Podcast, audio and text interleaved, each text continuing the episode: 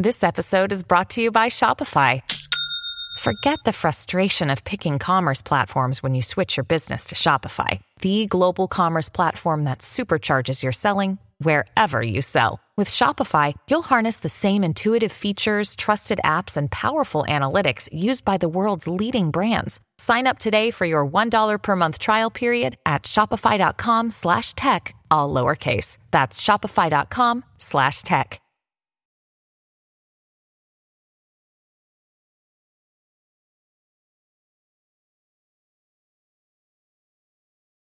Sports Illustrated is laying off most of its staff. The brand is going under. We got a cultural episode for you today, mostly because there's just basically no news.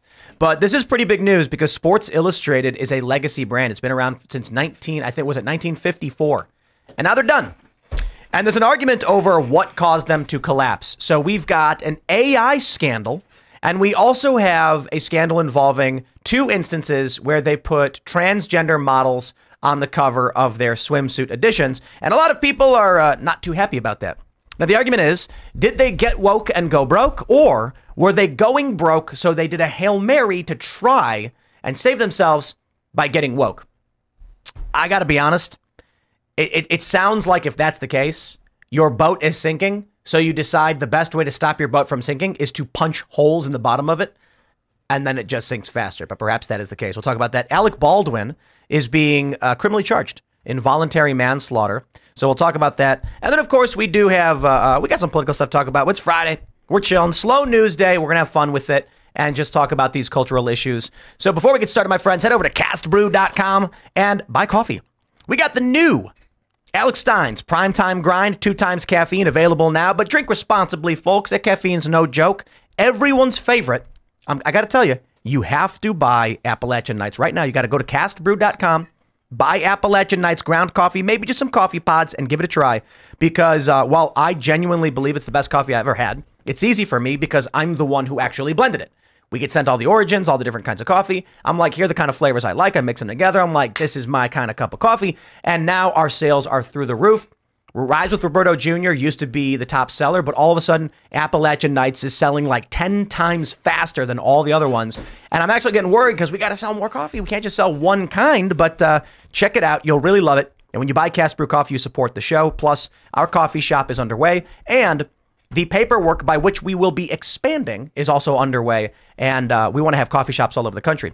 Also, head over to timcast.com, click join us to become a member because this show is made possible in part by viewers like you. When you become a member, not only do you get access to the members only Discord, we are actually planning members only events. And the first notification of those will be only two members in the Discord. So uh, I will give you a heads up with our new Cast Brew building in Martinsburg, West Virginia, it is very likely that we will have periodic, if not once a month, maybe, live members only shows. And the tickets will be announced only through the Discord. So if you do want to come out, come hang out, if you're in the area, we're really excited to uh, uh to have you. But you got to join the Discord server. You got to become a member and help support all of our endeavors because everything we're doing with like these caucus shows and these uh, in-person events, massively expensive, and we could use your support to do it. So smash that like button, subscribe to this channel, share the show with your friends. Joining us tonight to talk about this and everything else is ALX. Hi, how are you? Good. Who are you? I am the executive producer of The Benny Show, and I'm a creator on X.com. Oh, very simple. Right on. Well, thanks for hanging out. We got Phil Labonte. Hello, everybody. My name is Phil Labonte. I'm the lead singer of All That Remains. I'm a very failed musician, anti-communist, and counter-revolutionary. Congratulations on all your multi-platinum failures. What is Cheers. it? Gold, your gold failure. Multi-gold Records platinum. on the walls. You know. Um, and it's it's Benny Johnson. You're who you produce for. If people don't know the Benny Show, it's good. Check it out. Uh, I was on this. I'm Ian Crossland on the. Uh, what is it? The uh, the culture war earlier today with dude. It was Ben Davidson, um, who's suspicious observers on YouTube. That was fun. And Jimmy Corsetti, yeah, from Bright Insight, and we talked about pole shifts. I mean, wild. Just, I mean, the electric universe. I feel like is Oh, a very real theory, and we kind of went deep. I, I just gotta say, anybody who like watches Tim Cast IRL and they're like, it's it's too black pilled. Like I- I'm gonna watch something else. Do not watch the show we did this morning, where basically this guy is like, the, the planet is going to tilt 90 degrees, night will become day, oceans will boil, and you will all die. He didn't say it like that, I'm kidding. But he was basically like, get prepared, you have 10 years, nothing else matters. And I was like, wow. Yeah, that was kind of a part of the feel of it. As, was as fun, interesting as the technology was, that was a feeling like, yo, there's going to be a pole shift and we got to prepare for it. He's, he was saying that the, the Earth will tilt 90 degrees because these these pole shifts happen periodically. There's evidence of these things, and so that's what he believes. And uh, he was like, I think we have maybe like ten or so years. It's not going to be as apocalyptic as that. It's just there's going to be rapid economic shifts, which people need to pre- uh, prepare for. But check that out uh, on uh, YouTube, Tenet Media, the Culture War podcast, and uh, where all podcasts are found. very But, hot. Yeah. Also got my man to the right here. Yo, I am Serge.com. It's a pleasure to see you, Alex. ALX. I uh, saw you at uh, I think Amfest, and I could only say hey for like one second. Yeah. So you guys see did you. the live show on the stage. That was Yeah, nuts. yeah, yeah. Right. Uh, anyways, yeah. Let's get Let's jump Tom. into the big news today. Sports Illustrated lays off most of its staff after AI scandal and money troubles. Its parent company has fired more than 100 employees. It's kind of wild to see that apparently their their parent company missed a payment for the rights to use the, the brand, and now the company is laying off tons of people. They've owned the magazine since 2019, sold the publishing rights. I'm sorry, ABG owned the rights to. Uh, they sold the rights to Arena Group, which has amassed substantial debt and missed a recent $3.75 million payment for the rights. And this is the end. You know what, man? It's kind of sad, but also, I, my, question, my question is should we be happy about it, right? Bud Light is on the verge of death. They're saying there's going to be a strike. Potentially in March, there will be no beer because the employees are upset. They want more money. Bud Light can't give them more money because nobody's buying Bud Light.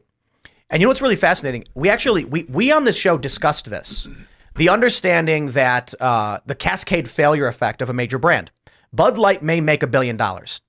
You stop buying Bud Light, and what happens is the cost per can goes up. So uh, let's let's start from the very beginning. We have a cast brew coffee. We sell ground and whole bean coffee. We wanted to sell cans of cold brew. To sell at the volume we can afford, it would cost $5 per can to have a can of cast brew cold brew coffee. That no one's going to buy that. I mean, that's a ridiculous thing to like buy a can of coffee for 5 bucks. You need to get down to like $2 or, you know, $2.20, which means if we were to sell maybe like 2 million cans, then we would make I don't know, 10 grand off that sale, and that's enough profit generated to cover the cost of all the employees.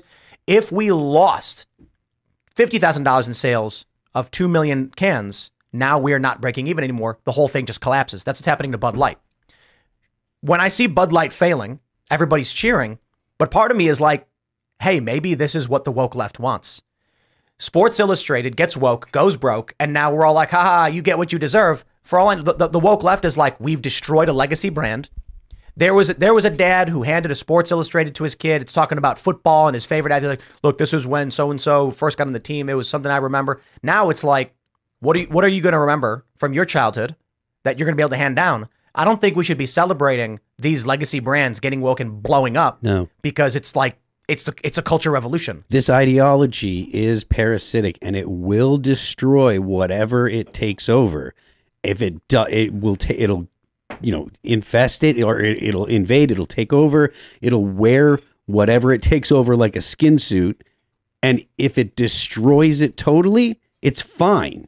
It does it's completely completely the it's completely fine with destroying uh, whatever it is that it gets into, whether it be uh, you know video games or whether it be you know uh, the sports or, or whatever. It doesn't matter what it is, whether it be religion, the the whole liberation theology, all that stuff is all Marxist influence and stuff. It'll get into whatever it, it is that you're whatever you know uh, institution you're talking about, and then it'll either assimilate it or it'll destroy it. everybody's cheering for the destruction of Bud Light because Bud Light did the Dylan Mulvaney thing, and I'm like, okay, totally get it, but understand. I mean, wh- when was Bud when, when was Bud Light? Bu- Budweiser's been around for a really really long time. If Someone want to Google when Bud Light came out? I don't think we. I, I think we should celebrate when we defeat wokeness, but I think we have to be careful if we cele- celebrate how the woke sabotaged and destroyed 1982 was Bud, Budweiser Light, and then reintroduced in 84 as Bud Light. So I don't I don't care too much about Bud Light and that con like it's, it's been around since the 80s. Okay, fine. But with Sports Illustrated and with other publications, I think I think it would be important for us to recognize if the the, the, the goal of wokeness in the culture evolution may be we don't care if we own it or it's destroyed so long as we own it or it's destroyed. Exactly. Hundred percent. That's that's that is the entire goal of the of the cultural revolution. They need to take over what the things that Americans come together over. So whether it be like whether it be Bud Light as a brand or you look at what they do to Disney. Disney was a wholesome family American brand and now Disney's reeling with half the country hating Disney and half the country loving Disney and and there's all kinds of strife. That's that kind of stuff is what this ideology does. It can't do anything but the, the it can't do anything but destroy. The whole thing is But they called got they, deconstructing. They, they got us cheering for the destruction of our institutions. Yes, well, that's, we that's sh- terrifying. We should not do that. We should not destroy things, and that's why, like we talked about about whether or not we should like you know make room for people that realize that that they had you know been consumed. Picture this. You're driving on the open road, taking in the beautiful views this country offers. Then, out of nowhere, you hear a noise and your car breaks down. While still frustrating, you feel protected because you have a plan through CarShield. CarShield has helped millions of drivers from having to pay back-breaking car repair costs. All you have to do is call before a breakdown. Plans can pay for expensive repairs on your out of warranty car, truck, or SUV, all for CarShield's low monthly rate that never goes up as long as you cover your car. With a plan through CarShield, you get protection on over 5,000 major parts and systems with just a visit to carshield.com/carlson. I'm talking big money items like your transmission, engine, electronics, and so much more. CarShield is here to keep you moving forward and make car breakdowns and the repairs that follow just a tiny bump in the road. Go to carshield.com/carlson. Protect yourself from the unprecedented rise in costs for parts and repairs. Visit now to save 20%. carshield.com/carlson. That's carshield.com/carlson. by bad ideas, with whether it be woke or whatever you want to call it, and you have to make way make an, a space for people to come back in. You have to make it okay for people to come back and be like, "Yeah, I think maybe I was kind of wrong on that stuff." You can't mock them. You can't make fun of them. You can't, you know, be like no and shun them and stuff because we it's it's an illiberal ideology that's infected them. If they want to move beyond that and come back to liberal principled stances, then mm. we should we should welcome them. Yeah, I think um, one of the goals of this ideology, of, assume that it's like a communist attempt to disrupt, mm-hmm. would be to get half of like your friends to turn on you and be like, "No, you're not woke enough. You got to be woke." And then five years later, they come back and they're like, "I'm sorry," but then for you to not forgive them would be a victory for the, the this communist thing. Like you've got to forgive these mm-hmm. people when they realize that they were played. Yeah, it's. I mean, it's. I think it's weird though how like the AI thing, like how, how long ago was that that that story came out? It was a couple months ago. I don't know anything about it. What is it? So a bunch of uh, journalists, uh, they were fake journalists, like they'd have fake profile pictures and fake names or whatever, and they were just like, you know, they'd you'd read the article and it would make no sense. They're all AI generated articles, and they'd publish it as if they were real journalists on the site, and then like somebody, you know, ran it through an AI checker and also like could clearly see that these weren't real people and stuff, and you know, published a piece on it. This is Sports Illustrated. Yeah, Oh, yeah, and then like I think that was a couple months ago, and then so it, it seems in here that like they didn't you know pay the licensing fee or whatever. So it's kind of weird how like you know that came right after that. If it was kind of planned, like uh, to do that, like to take down the brand, or I'm not sure, but it's it's like certainly weird that those two events you know coincided. like they couldn't afford to pay writers, so they used AI. Then they Yeah. couldn't afford to pay licensing, so they just didn't. That's Yeah. possible that the brand. I never really understood Sports Illustrated as a brand or as a product. And I remember in the '80s and '90s, like it was a magazine about sports, but I had TV at that point, so like watching Yeah. pictures of a dude like this is in no way exciting. Unless watching a guy throw the ball, that's cool. And you may be sitting in the back of a car or on a plane or a train or waiting in a lobby. And like it was like not reading. always about- It was about reading like sports stats, I guess. But then when the No, no, internet they- came no, out, because they would they would they would like go and like have journalists like sit down with like the people that were they'd sit you sit down with coaches and players and owners of teams and all that all of the inside stuff you were getting with Sports Illustrated. It wasn't just like hey these guys beat these guys on this day. You know it, it was like all the stuff that goes into it. You know? And then the internet came out and was like the great leveling, and uh, it just became one of like a thousand periodicals that do that kind of thing. And I remember the Sports Illustrated uh, swimsuit issue was always a big deal. That's like the only time every year anyone would even talk about Sports Illustrated in my crew. We weren't like huge athletes. Um, I, I think it's inevitable that uh, periodicals, the people that rely on print, I don't know if Sports Illustrated still relies on print or if they have an online subscription model, but these things are all the way of the dodo. They're they're extinct. They're they've gone obsolete. And maybe if, if the power all goes out and we're back to like trading cards in the dark, then maybe books and novels and magazines will become relevant again. But when you can check it all for free on the internet, these things have no place anymore. They need to adapt their their business model. It sounds like this company didn't do that. I don't know if they even. I mean, I assume Sports Illustrated had a website. I mean, I haven't gone to look, but um, yeah. Yeah, I think it was like the online version um, of the Sports Illustrated stuff. That was all. Yeah, I'm looking at it now. It's Futurism, I think, was the publication. Uh, they had like this guy Drew Hernandez as the or Drew Hernandez, Drew Ortiz as the author. No, we like Drew I know, right? As the author's biography, it says Drew has spent much of his life outdoors and is excited to guide you through his never-ending list of the best products to keep you from falling the perils of nature. It read. Uh, nowadays, there is rarely a weekend that goes down goes by where Drew is not out camping, hiking, or just back on his parents' farm. Like all this like But random stuff. Yeah. because he was not a real person. Yeah, and like the the profile picture is just some like AI generated like person, and these are like the biographies of stuff. And then they reached out, and uh, Sports Illustrated deleted like all of the articles and stuff. We were talking last night about uh, the Galaxy S24. I'm not going to buy it, by the way. I bought it. You did. I bought it. Um, well, I want to. I want to see what it's all about. I want to see the extent to which reality is being ripped from our from our faces. Dude, it's gonna be crazy. We we we are we are walking ourselves into the matrix one step at a time. For those that didn't hear what we were talking about, the the new Galaxy and and to an ex, to an extent, even the iPhone can do this. You'll take a picture, like so, let- let's say Ian takes a selfie of himself standing like you know on the on a uh, uh, like at the Navy dock on the Mi- Michigan Beach. Navy Pier, Chicago. He takes a picture of himself by the Ferris wheel. Then he looks at it and he goes, oh, "I'm kind of off centered." So then he clicks the magic AI button, taps himself, moves it, turns. I'm a little, uh, and he twists the, rotates the image, then presses fix. It will generate the missing portions of the photo, creating fake images. What we are, what we are now going to start seeing popping up all over the internet, photos of people, and we thought it was bad enough that you've got like Midjourney and Stable Diffusion. People are going to take a picture on their phone, and it's going to be a fabricated circumstance. Everything we see online will be fake.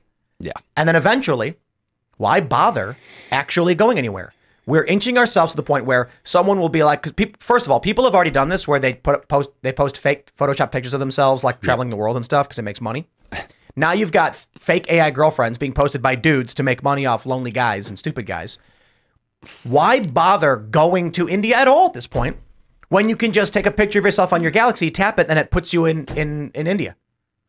It's what's the difference? And you can like use VR to actually tour places in India, like in like actual virtual tours. You can go in the pyramids with a virtual tour, walk around and see all the walls and read the hieroglyphs. And You're stuff. gonna go on Instagram and you're gonna see your buddy. He's gonna post a picture of himself standing by the water, like giving a, giving a wave, and he never did that before. Hmm.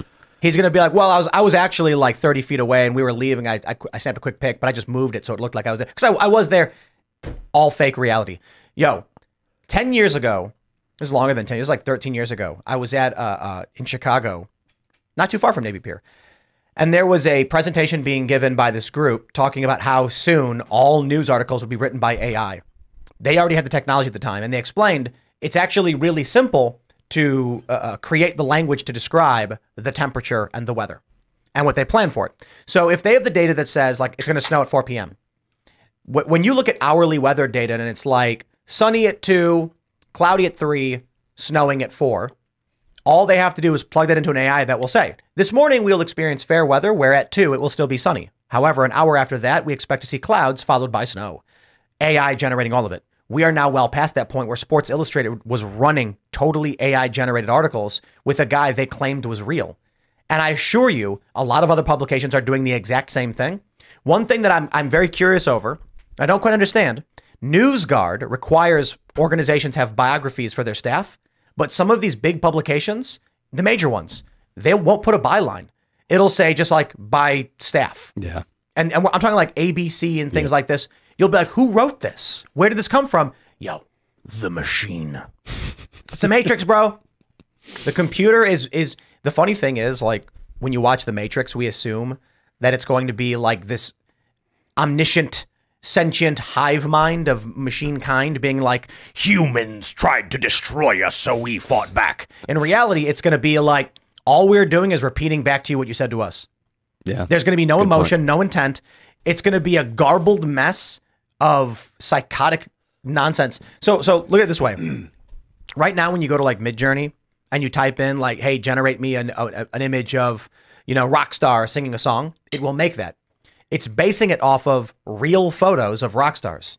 But as people generate AI images Oh, wow. and then post them to the internet, labeling it rock star singing, the AI will then eat the AI generated image, incorporating the AI generated image into its model It's like a game of telephone. Mm-hmm. Yeah. with itself. It's going to spin like a tornado, constantly cycling its own data through itself. Here's what you do take a picture, put it in a copier, and then just keep copying the same image over and over and over again and see what happens. Yeah, it gets like faded and weird looking. it's going to turn into a bunch of speckled, garbled nonsense. That's where we're going with AI. But the problem is, we are handing AI the controls to all of our systems and our economics and our media. So you thought it was bad when Jack Dorsey hooked the toilet to his own throat and started gargling the diarrhea that he had produced. Imagine what's going to be like when you do it with AI. Jack Dorsey walks away and the AI is spraying you in the face with all of oh it. Oh my Gosh. Welcome to the future, man. The Matrix is not some fun journey. It's going to be weird, dude. man, I part of me is like, yo, I'd love to play nine video games at once, like plug my brain in so I can enjoy all this all this data. But the other part is like, I want to go to South America. I can see the farm where I live with the tree line. I can see the the the pineapples growing, like and, and just live that life off, not necessarily off the grid, but like not in the grid. My first experience with like Midjourney, I was like typing like Republican protesters versus Democrat or Democrat versus Republican, and each time the de- the, the Democrat one, they always had like satanic horns and like it's super creepy. And then yeah, it's like this is the Did you, did you guys ever see the rejected cartoons by Don Hertzfeldt? No. No. My spoon is too big. You don't know that Oh, one? maybe. Re- Yeah, of course. So familiar. when I'm thinking about what's going to happen, I'm reminded of like two thirds in. Here it's, it says Don's clear and steady downhill state continued. Soon he was completing commercial segments entirely with his left hand, and it's like this. Oh wait, wait we got to get the audio going. Is it good?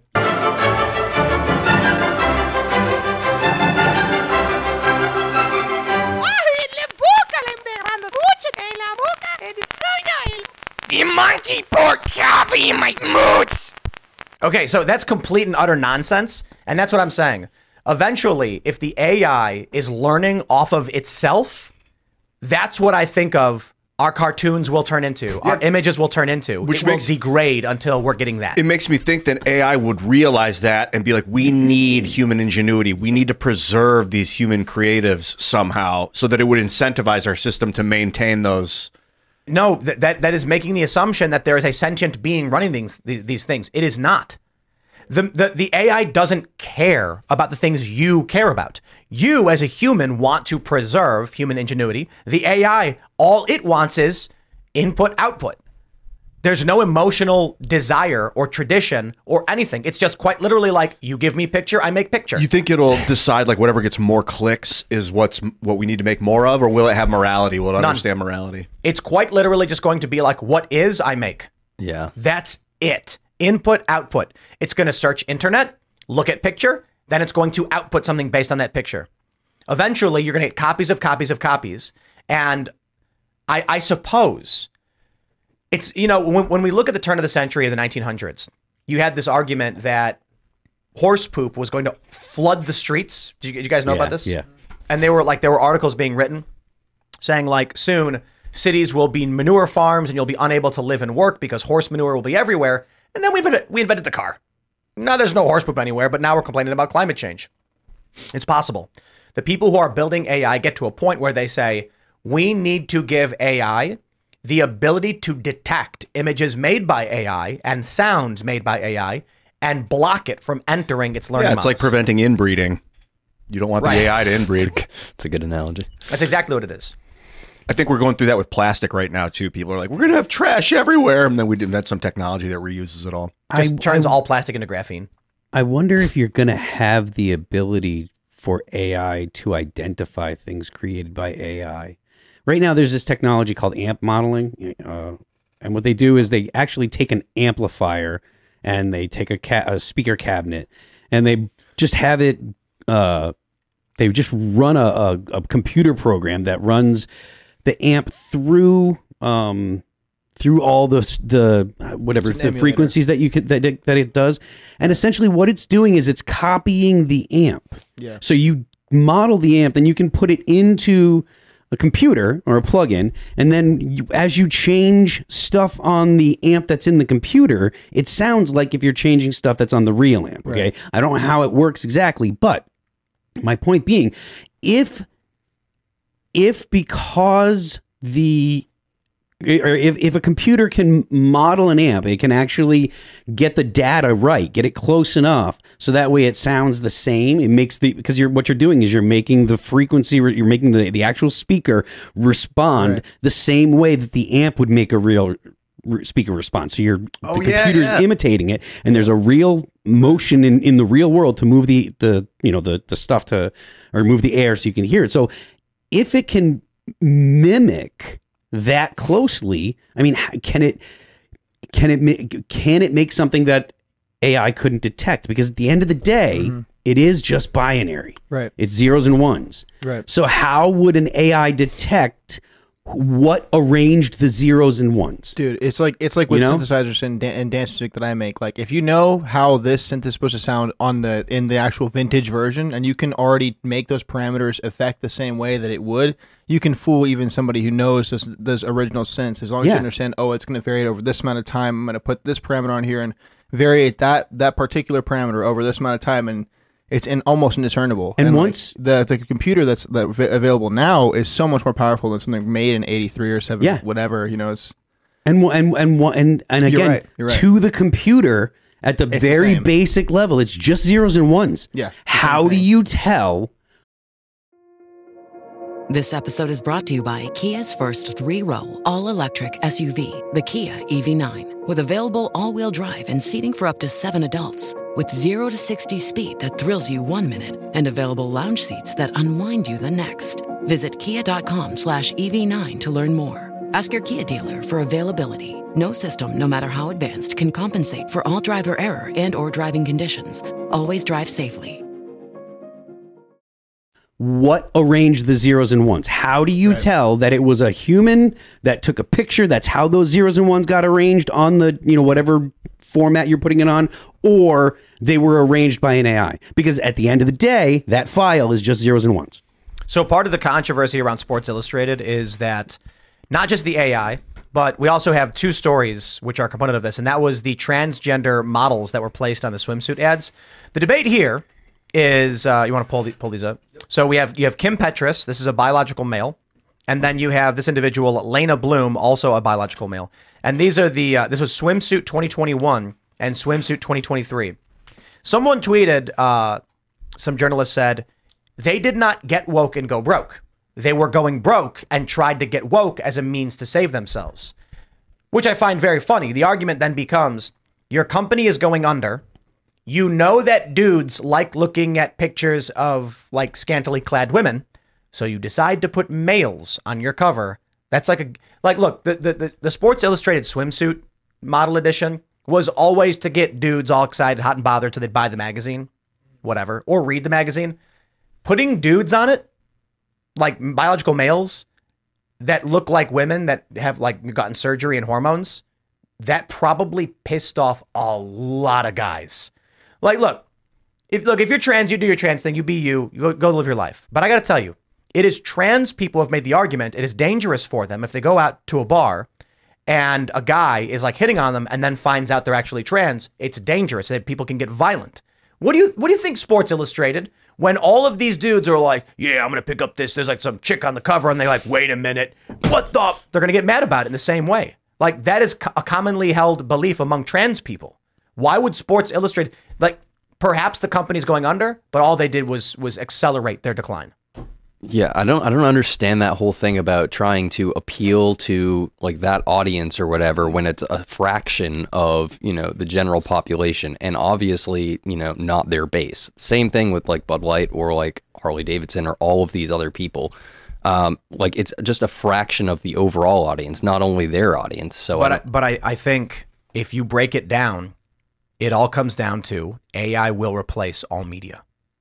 Yeah. Seriously, why why would any dude buy a buy a magazine or go to Sports Illustrated to look at a woman in a bikini? Right? This is the issue. So they're like, we'll try anything. And they're hoping that woke activists will pretend to like it. In reality, all the dudes who used to buy Sports Illustrated or the Victor or, or pick up a Victoria's Secret catalog for for for doing dirty deeds, just go on the internet now. Dude, Fair. I'm looking at sport, who owns Sports Illustrated. It's a company called Authentic Brands Group. Who so generic? Who owns Authentic Brands Group? Well, there's two two companies. This is some investment capital firms own them. CVC Capital Partners and HPS Investment Partners own Authentic Brands Group. This company has been turned into a skin suit by people with global agendas. This they they care nothing about the survival of Sports Illustrated. They bought it and they've they've turned it into something that it wasn't.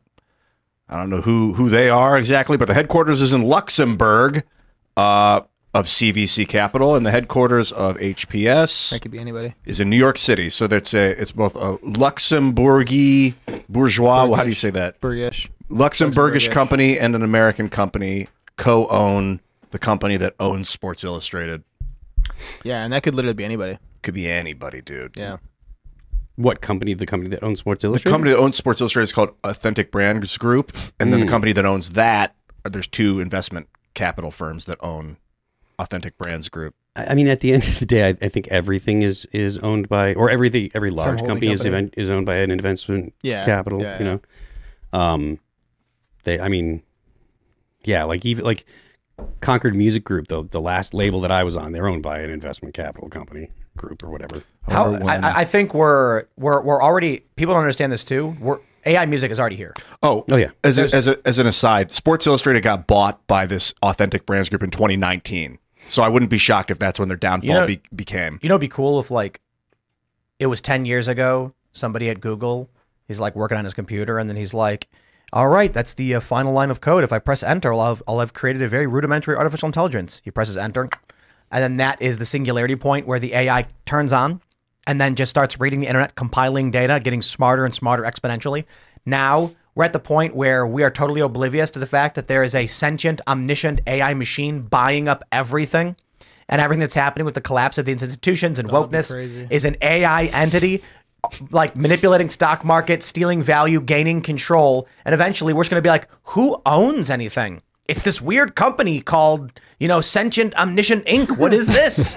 and then, you know, it turns out one AI just bought and owns everything. It does annoy me when you see who owns that company and then it's another company and you're like, well, who owns that other company? And it's the company that they own. You're like, what? No, okay. by design. I think I reached the top by when I see that BlackRock owns Vanguard and Vanguard owns BlackRock. Portions of it, they own portions of each Yeah. other. Isn't so that crazy. Well, I mean, It's that, wild. like they do own portions of each other, sure, and that's that's fair. But like That the makes thing is, the people that own BlackRock, and it's like there are big, you know, big, uh, big time owners. There's like, people, people that own. Well, I don't know if they're There trillionaires. are apparently but- there are but trillionaires. The, the, Maybe the they're people that the people that own like the majority shares are big, but the rest of that is like everybody else in America. Because like all the 401ks and everyone's retirements and everyone's uh, you know investments and stuff, all that stuff is mixed up in in BlackRock and and uh, you know what Vanguard and stuff like that. State Street, those are State Street. one. Yeah, so it's like yes, it is true that there's big money in those corporations and and in those uh, investment firms and stuff, but it's also like grandma and and mom's you know her the the the fixed income that she's on. It's like that stuff's all invested there too. So it's I just it's people get so wrapped up in the in the bagging on obviously bad things that they do, they forget that there are good. They they start bagging on capitalism as a concept when they do that, and I think that Yeah, we to- corporate corporatism is a whole other Yeah. beast. I don't think these corporations should have the should have the rights of people. I don't know when what the the eth- I mean, I guess I see it from the businessman's perspective, and the businessmen are the ones that are writing the laws.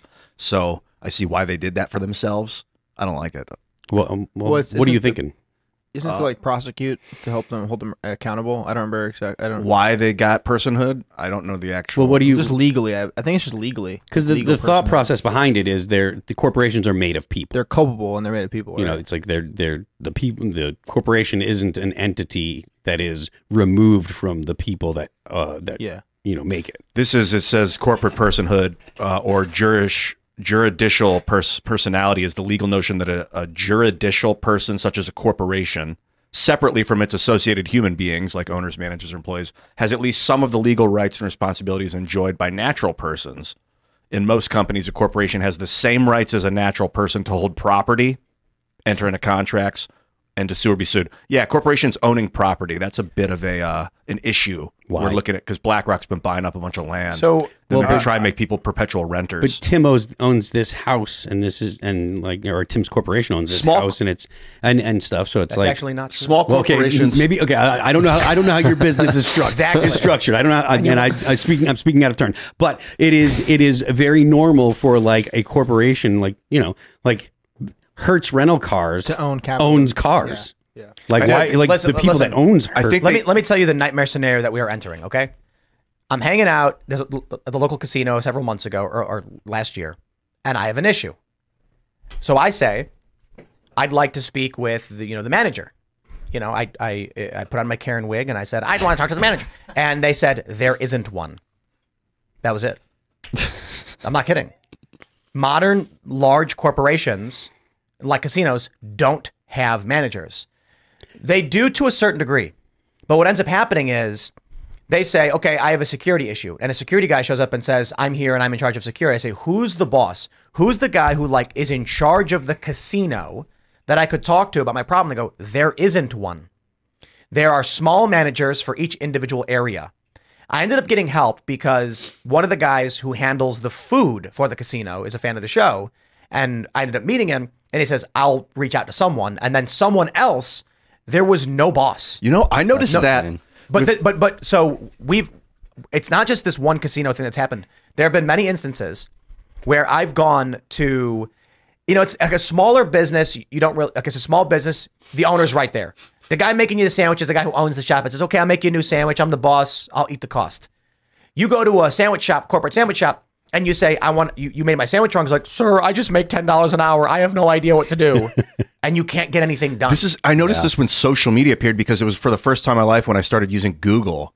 Uh, I was like, I can't contact anyone at Google. I don't know how to get through to someone. All in the 90s and in the 80s, if you ever used a product every day, you could always call a number to talk to someone that would elevate your call to the next person. There's always a way to get through to that company, as far as I could tell. And then social media appeared and they're- were just overloaded. It's gone. They're too centralized power with so few people now. They don't. And then Wait, to wait, wait, accept e- that allows for what you're saying now. Other companies are doing it. Easy example. You start a business. Uh, I knew a guy who who uh, had a business online where he sold products. One day, his sales evaporated, and it was because Google changed their search algorithm. So it used to be that if you were looking for product, you'd type in the search bar product, search bar product. The website would be in the top five, and he worked really hard to make sure he had the proper SEO, and he was making six figures. Google changes their algorithm, he's gone and there's nothing that was done and nothing can be done. That's like opening a brick and mortar shop and one day you wake up and your shop's been moved to the middle of a field 100 miles away. And it's just that's no sales anymore. The problem here, not only that, but also who are you going to call? There is no ser- customer service for any of these companies. Now with with Twitter X, it's changing because you subscribe to Blue or Premium or or Business, all of a sudden people are tweeting at you. So we we bought ads. I bought a commercial for Alex Stein's Primetime Grind, two times caffeine, CastBrew.com. And it was not, it was like rejected. So I tweeted, Twitter still has not approved this ad. We're putting $25,000 behind this Alex Stein commercial. And immediately someone from X responded saying, on it. And hit the button, got it going. It, it has been since the dawn of the internet age that Twitter is basically the place you go to get things done. Got a problem on YouTube? Tweet at them. Yep. That will get Yep. things done. Yep, I've noticed that too. And then I responded to uh, uh, the X staff that I, I apologize for dead naming X by calling it Twitter and would not do it again. Yeah, I saw that. I, I started following the, the person that you were talking with. They But- but the point- pretty quickly. The point is, we all know the situation we're in where when you have a problem with a company you are running on these platforms, ain't nobody to call. That's you the problem simply with cease to exist. Centralized authority. That's a big problem with centralized authority is the lack of response that you get from it. Like that's one one of the wonderful things about lots of little companies is that they're all kind of beholden to each other and that there's market competition and if they don't follow through with your complaint, then you'll move on to the next store, they'll go out of business. But with centralized authority, they're like, we can eat a 90% loss, so screw I, off. I, I think it's cheaper not to hire the people. I think we should have a regulation that you have to have human customer service at a certain scale of profit and company. So, uh, if you're a small company, you should have customer service, of course. If you're a big company, you should have to have it. And by big, I mean if if the profit threshold reaches a certain point, and this the size of the uh, of the user base. So the challenge here is if you mandate a company as customer service, they could just literally be like, yeah, our profit margins are 2%. We'll go of business. It's just not possible. And then it's like, well, raise the cost. Nobody will buy the product for that cost. It's like, okay, well, that I get. But if your profit margin is a certain threshold and the amount of users you have is a certain threshold, it should be, in my opinion, regulated that Facebook and you know Instagram, whatever those platforms, TikTok, all have human customer service you can call on the phone and instantly talk to somebody. Or a moderate wait time, I think is fair. If you're waiting 10 minutes, not a big deal. But right now, there's nothing.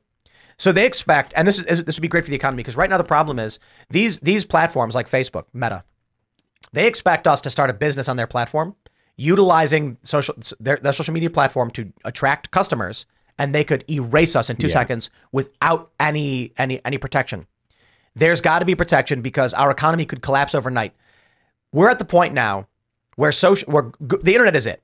If Google vanished overnight, our economy would tank. Not everything would go belly up, but enough would that it would cause a cascade failure. We need protections. Now, I'm sure every libertarian in the world is screaming no, no, no, but I'm looking at it like some form of antitrust. And every libertarian is still screaming no, no, no, but I'm not a staunch libertarian, so you know, take that, big L libertarians. Yeah, especially like, if you're basing your company uh, on social media, like Facebook or whatever. They always argue too. They're like, oh, we we could not like you know provide a personal response to everyone or whatever. But like X with like even all of their staff cuts and stuff, like as a perk of like being like um you know a organization or whatever, or even like having premium, you can now like chat with you know human beings from like the premium account, like if you have problems. I remember like when it was Twitter with Twitter support, they used to do that. You could DM like at support or whatever it was. Um, then they stopped doing that, and then they eventually stopped replying to even emails, and you'd get like you know a generated response or whatever which happened in my case, like when I got banned or whatever, I was left for like two years without, you know, human contact uh, from someone at Twitter. So, um, to Tim's point, it's like if you're going to base your entire business on, you know, a platform, you should be able to get customer service. I guess if it's a free platform to you, like YouTube costs nothing to use, I understand why. But you're saying like with premium, you're paying money into Yeah. the system. Now they have a a, Yeah. a duty, or they maybe they should have a duty to have give you some sort of customer. Yeah, or if you're in a relationship with them, like monetization, like a, a YouTube partner, or you know, just on Facebook or whatever with monetization, like you're spending your resources, and some people have entire teams and dedicate those resources to make content specifically for that platform.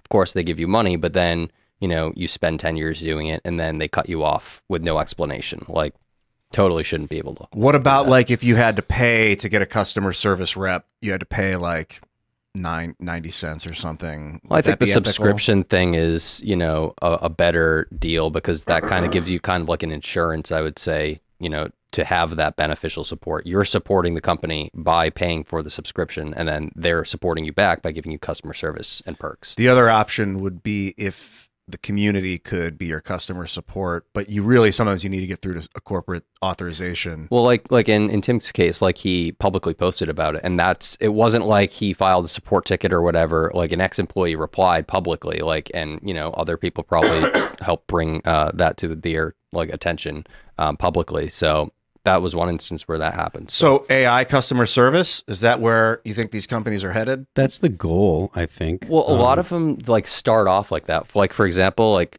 they have. I'm looking at it right now. It says like missing check mark, revenue sharing, refund request. Like it starts you off. Yeah. So it does like the little like small talk work. So that's not a waste of the uh, time of the person. So it's kind of like an AI assistant, I would say. Um, you know, it expedites it, so it saves the time on the human being. It does help. I, when I was working with Minds and we were taking customers, like it, they would send me, I'm having a problem logging in. I'm, I'm getting an error when it goes. To. All I need, I need your browser. I need what version of your browser it is. I need your your operating system version, and I need to know a screenshot of what you're looking at while you're. And if those things aren't applied immediately when I receive the complaint, I have to ask them to send it to me. Good luck, and then I got to wait for their response, and I've got 90 other things queued up. It's like, dude, I need an AI parsing all that beforehand, so I have the required data. I need their name, I need where they're at, what all their info, so that I can answer the question in one shot and then move on. I'm gonna I'm gonna change the subject. I'm gonna tell you guys a story. Last night I had a very strange dream. I had a dream that I was watching John Oliver, and he would just not shut up about how much he loved Alec Baldwin. Gosh. I swear this was my dream last night. And then, you know, I wake up when my alarm goes off. And then I was like, that was a really weird dream. I started thinking about it and I'm like, yeah, but like it's probably my brain basically cycling the data of how like liberal personalities just will constantly defend each other. And I was thinking like Alec Baldwin's going to be redeemed and they're going to like bring him back into the fold and get him to do more Democrat activism in 2024. And then uh, today it was announced Alec Baldwin is charged with involuntary manslaughter by New Mexico grand jury. I must have been having some kind of premonition. That's the only explanation. I was having a psychic vision for when Alec Baldwin is found not guilty, or, or or actually either, and then the liberal media runs full speed to defend him, even though he killed this woman. And and I I want to stress, it is a statement of fact. Alec Baldwin killed that woman. Anyway, He also shot a guy. He killed her and then hit, hit the guy behind her. Yeah, so this is the big news, though. He's being recharged again. And I got to be honest, I'm actually going to defend Alec Baldwin a little bit on this one. It is kind of crazy that they're like going after him again. Yeah, who's ch- who's charging him? Uh, I think it's it's New, New- uh, New Mexico. Uh, yeah, grand jury. Well, grand jury indicted, but it's the special prosecutor Kari Morrissey and Jason Lewis. How come he's not protected under under uh, double jeopardy? I I don't I don't think he was tried. I think if if, if you're found not okay. guilty, but to be fair, actually, like maybe he- this is what he deserves. There, but there, there have been a lot of people, especially people on the right, saying we should not let prosecutors just keep doing this. Like if they if they run you through the charges and the charges fall off, you're done. But I'm kind of like, yeah, yeah, hold on. Jussie Smollett should get charged. Like a prosecutor letting the bad guy go does not mean we should be like, oh, well, I guess he got away with it, right? So Yeah. I don't know, man. I, I err on the side of less. It just depends on the situation. I, agree that a prosecutor letting bad guys go on purpose over and over again is a problem, but Well, I fear that Alec Baldwin has killed. And if he is let out, Hello, it is Ryan, and we could all use an extra bright spot in our day, couldn't we? Just to make up for things like sitting in traffic, doing the dishes, counting your steps, you know, all the mundane stuff. That is why I'm such a big fan of Chumba Casino. Chumba Casino has all your favorite social casino style games that you can play for free anytime, anywhere with daily bonuses. That should brighten your day a little. Actually, a lot. So sign up now at chumbacasino.com. That's chumbacasino.com. No purchase necessary. VGW Group. Void were prohibited by law. See terms and conditions. 18 plus. he will kill again. Yeah, his interactions with people in the public are uh, like when he just like did he slam someone against the door or whatever and punch someone He else. shot like and- punch shove. But Whoa, uh, re- I, I'm only I'm only mostly The- kidding. I want to be I want to be clear. I am mostly kidding. Mostly. I don't really think there's a strong probability Alec Baldwin kills someone, but I do believe that there is a probability that he does. Not that it's a great one, but it's higher than the average person because we know he's got a short temper. And I think when you look at the data of this of this when you the data when you look at the evidence in this case, I, I think it's greater than chance that he intentionally killed this woman. I think it's greater than chance. He had come on, guys. We've been over this so many times, but I know a lot of people don't know the story. Let me let me let me give you a version of events, assuming I'm the prosecutor. Okay, I'm not going to give you an actual prosecutorial breakdown because I'm not a prosecutor, but I'm going to say this. I'm not going to give you the media's version. I'm not going to be nice to this man. Let me tell you a story. Alec Baldwin, the producer and financier of a film, was having disputes with his staff who were upset over pay and safety. He had numerous meetings with them. He had a dinner scheduled with the woman in question, the victim who died. Some point while on set, Alec Baldwin was having an argument with her because she kept telling him what to do, but was not the director. She's a cinematographer. Alec Baldwin expressed in an interview his frustration over this. In one of these scenes, he was drawing a weapon, pointing it at her, and pulling the trigger. He did just that, firing a live round through her chest, killing her and striking the man behind her. It was later found that Baldwin had live ammunition in his gun belt. He is not supposed to have live ammunition on his person, but he did. Live ammunition was not only on his person, but was in the weapon that he pointed at the woman, pulled the trigger, killing her. He later lied and said he did not pull the trigger. Now, does that sound like an accident to you? No, where did where did the, where did the ammunition come from? Did he put it there? Or did they did it- did Unknown. it come from the prop? Now, on cross examination, I'm sure a good good defense will ask Yeah. uh, a witness where did the bull am- ask Alec where where did the ammunition come from? To which says I don't know. And my response as a prosecutor would be like, I don't think it is a reasonable defense.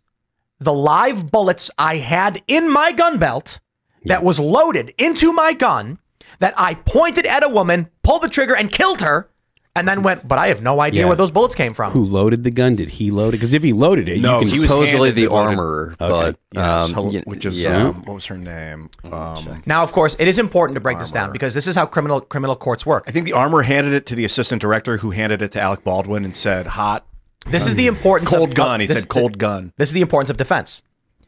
If a prosecutor says Alec Baldwin had live ammunition on his person, fact, in his hmm. gun belt, fact, was he supposed to have what? No, there should be no live ammunition here. The gun was loaded with live ammunition. He pointed the gun at the woman, pulled the trigger, and killed her. Ladies and gentlemen, this man did it intentionally. It's murder, and they're charging him with involuntary manslaughter. Now, of course, the defense would then say, "Where did the bullets come from? Did you load the gun? Why were you pointing the gun?" To break down those points as to why it really happened. That being said, it is a fact. He was feuding with this woman. He was in disputes over over uh, issues on set involving my understanding was pay and security. This woman who was frustrating him, he then shoots and kills. did. I heard that they were shooting with the gun, like they were shooting target yeah, practice. they're, they're going on the back and shooting cans. That's or something. According to other. Yeah. people that the worked on the movie, idea, yeah. the idea that you would use a live gun in a in a movie like that. I mean, there's all kinds of prop houses and and you know sh- using a gun that you were just actually shooting target practice. That's oh, is it you know. confirmed that they were using the same gun Alec had on him? that's what I'm asking. I'm not. I don't know for sure. I heard but that according to crew and cast that they would go out after work and shoot at cans out back. So there was live ammunition, on set, which there was not supposed to be any live ammunition on set.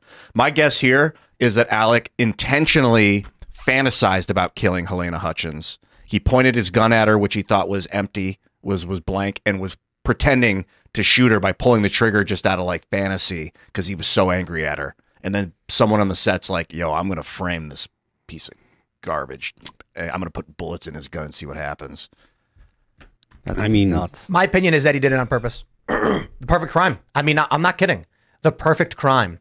Oh no, I was just doing a movie and the gun that I had that was loaded with bullets that I had on my gun belt. Like, I, I mean, I, I gotta be honest, man. If this wasn't a movie set, this guy, whoever, like, if Alec Ball was on the street and he was like, someone else handed me the gun, they'd be like, what? I- someone else handed me the gun, told me to point it at him. The the the, the woman that got shot, she told me to do it. They'd be like, He paid me a hundred grand to do it. like, why did you do it? Because he was paying me. Like, that's the same reason that You shot did it in the movie. Sir, you shot a woman. Yeah, but she told me to over and over again. How did the bullets get in the gun? I don't know. Someone else handed it to me. Sir, you have the bullets on you. No idea. It's all just handed to me and I let it all happen. and he was the producer, one of the producers. He was really his responsibility to check everything. I mean, him him blindly trusting the armor and the AD is like, tell you what, I don't believe that. I just don't believe it for a second. I don't know what happened and what didn't happen, but I know that uh, you know I'm convinced that there there's enough evidence to have a have a, a trial. But I think it should be a murder trial. Uh, They're getting him an involuntary manslaughter, and the premise there is basically like he was irresponsible with a gun, and Yeah, because he's the producer of the film, he has more responsibility You know- over who's ar- loading and everything. You know they only charge what they think they can prove. So I mean, even even if someone agrees with you, they have to be able to I prove think it. could So prove yeah, without without a shadow of a doubt, I don't think murder is on the table because there's just unknowns. I think murder's on the table easily. I don't know. He was handed the gun. It wasn't like he loaded it. If he loaded it, that's one thing. I suppose the argument then is Imagine a scenario where a guy shoots and kills a woman, and it's like we can't charge him with murder because someone else gave him the gun. It's like no, you charge them as an accomplice. Yeah, but did he know there were bullets in it? He pointed a gun at a person and shot them. Yeah, but now we now we get to the circumstance. It's a movie. Why? Okay, fair point. Fair point. There was a circumstance in which he should be showing off the weapon. Why did he have bullets on him? They were supposed to be blank, and they'd been people were scattering them in with All all right, the then ammo. then That's then then, then I think it's fair to say they need to investigate as to where the bullets came from, who bought them, who brought them in, and they need to trace from point A to point B. But I, my my issue with this is that you've got motive. You've you've got motive, opportunity, and possession of the ammo and the weapon. Hmm. I don't understand how it's like, okay, fine, fair point. They- They're like, I don't know if we can prove it because on a movie set. That just means the perfect crime. Yeah. Oh yeah, you want to get away with it? Do it on a movie set because then everyone's going to be like, even if you've got the bullets, you've got the gun, you're angry at the person, you're screaming at him, and then you shoot him. Well, it was on a movie set. That's the Case reason he was the producer too, because he set it all up. To, like to your point, it's his job to do it. It's his job to do it that way in which he could get away with it. I don't go that far. Some people argue that this woman, Halyna Hutchins, was working on a child predator documentary, and then she gets ah. hired for this film. And nah, that's that's that's Yeah. way too Yeah. circuitous. But the issue actually is quite simple. Alec Baldwin wanted to make a movie. Mm-hmm. He's a very hot-headed guy. He's hit people before. He screams at his daughter. We know he's got a temper. He had a motive. He was fighting with the staff. There were problems on set. They were threatening to like walk off. I think I could be wrong. It's been a long time since we covered this. And he ends up having a meeting with her at dinner. Apparently, in an interview, he was discussing how she kept frustrating him by telling him what to do, despite the fact she's not the director. So he's angry with her. She's causing him problems. He's a hothead. This is a pattern of behavior he's had in the past violent outbursts. He has the mean to kill her, the means to kill her. He has the opportunity to do so. He was found with the bullets, and he w- w- and he lied about pulling the trigger. So I mean, like, I I, I kind of feel like you line up all those circumstances, and at the the lightest you can get with it is a conspiracy to commit, commit murder. But he was handed the gun. Someone else brought the bullets, handed him the bullets, put the bullets in his gun belt. Okay, he was framed. Somebody wanted her dead and framed him. There's a murder. Somebody wanted Alec to kill somebody so that he would go to jail. That's what I'm getting out of this. Alec Baldwin's been doing action movies for decades. And and this is the thing about murder. We talked about this when the story first broke. Here's a guy who's been on set for decades handling weapons. And in this one instance, I like, you know, I don't, I don't buy, look, I'll, I'll put it this way. A guy is in the street and he gets into a fight and he defends himself and, it, and ends up killing one of the guys. We say it's self defense. He didn't know what's going to happen. Let's say it's mutual combat. There actually is in law, if you are a trained fighter, you can get aggravated uh, uh, modifications to your charges because you know what you're doing can cause this harm. So, in the instance that Alec Baldwin's a moron who has no idea what's going on and fires a gun and goes, whoopsie daisy, sure. But then you have to, you also have to mention to the jury and to the people, you, you, you expect me or a reasonable person to believe that a man who's been working in films and action movies with guns for decades did not know about these issues. Okay, then we're dealing with negligent homicide. It's murder because of gross negligence on the part of Alec Baldwin, not involuntary manslaughter. Which I don't know what the laws are in, in New Mexico if they actually have those those uh, uh, if they actually have that in their in their in their codified in their statutes.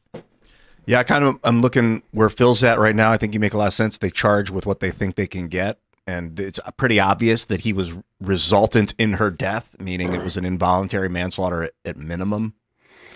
I wonder what they're going to do with the armor. Do they charge the armorer and the assistant director for handing him They the did. weapon? They charge Yep. the armor. So I mean, it's it's it's wild to me that the precedent being set here is actually like you can get away with murder on a movie set. But but but I'll be completely fair. I, I don't think me- most people real, realize this. The majority of premeditated murder is never solved. Yeah. Never. Man, like I gotta tell you, anybody who's ever actually had to deal with police and like serious crimes understands. Take no solving any of this. Your car gets stolen. Sorry, have a nice day. Your car's gone. Chop shop gone. Products gone. Serial numbers all gone. There's no there's no searching for it. The cops are going to be like, "Well, write it down and have a good day." Your car's that's it. It's over. The likelihood they find your car not going to happen. Are these AirPods useful for that If- kind of thing? People are AirPodding their stuff. Air It's like tags. air tags, Air tags. tracking their materials. Yeah, materials. I mean, but they are useful. That means you can you can find it. But that- Criminals use air tags to Yeah. track you. That's but do, you- do you? I mean, are you going to go there to wherever the car is? You don't know where. Yeah, the I car, wouldn't want to. You know, it's like I'd be like, The oh, other thing too heat? is it, it tells you that AirPods are moving or Air, uh, Air tags. tags. are moving with you if it's not yours. So one thing that criminals do is they'll they'll put an, a tag on your car. They'll they'll when they'll be out in the city. There will be a car that's really really nice. They'll stick an AirTag on it, and then they can see. You know, let's say you're, you're let's say you're at a really high end restaurant or a casino, Mhm. and you're you're driving a super high end car of some sort, some like you know, eighty thousand dollar, hundred thousand dollar car. They're gonna tag your car, wait for you to go home, and they're gonna know where you live. I had um when I went to San Francisco the first time, I parked my car, was going to look at an apartment to rent. I left my backpack in the back seat. I was gone in for 15 minutes. I came out, my window was shattered, backpack was gone. That'll happen. Called the cops and I was like, "Hey, they stole my it's a it's a laptop, so there's probably some tracking." And I had this like f- hope for a week that maybe it would turn up. Yo, that shit's gone. Oh yeah. Theft is like There's no finding it. No, not at all. Nothing you can do about And- it. and Probably got bricked just like and you wiped said, it's- immediately. it's Yo, not I just gotta- theft. I, I had a, uh, this is not even a theft. I had a uh, phone lost while I was out with my friends. Someone took it and kept it. I used Find My Phone and went to the house where it was and I called the police. I, first, I knocked on the door. Nobody answered.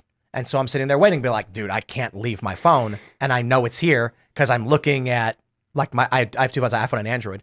And uh, one I use as a camera and one I used as, uh, uh, like, my actual personal device.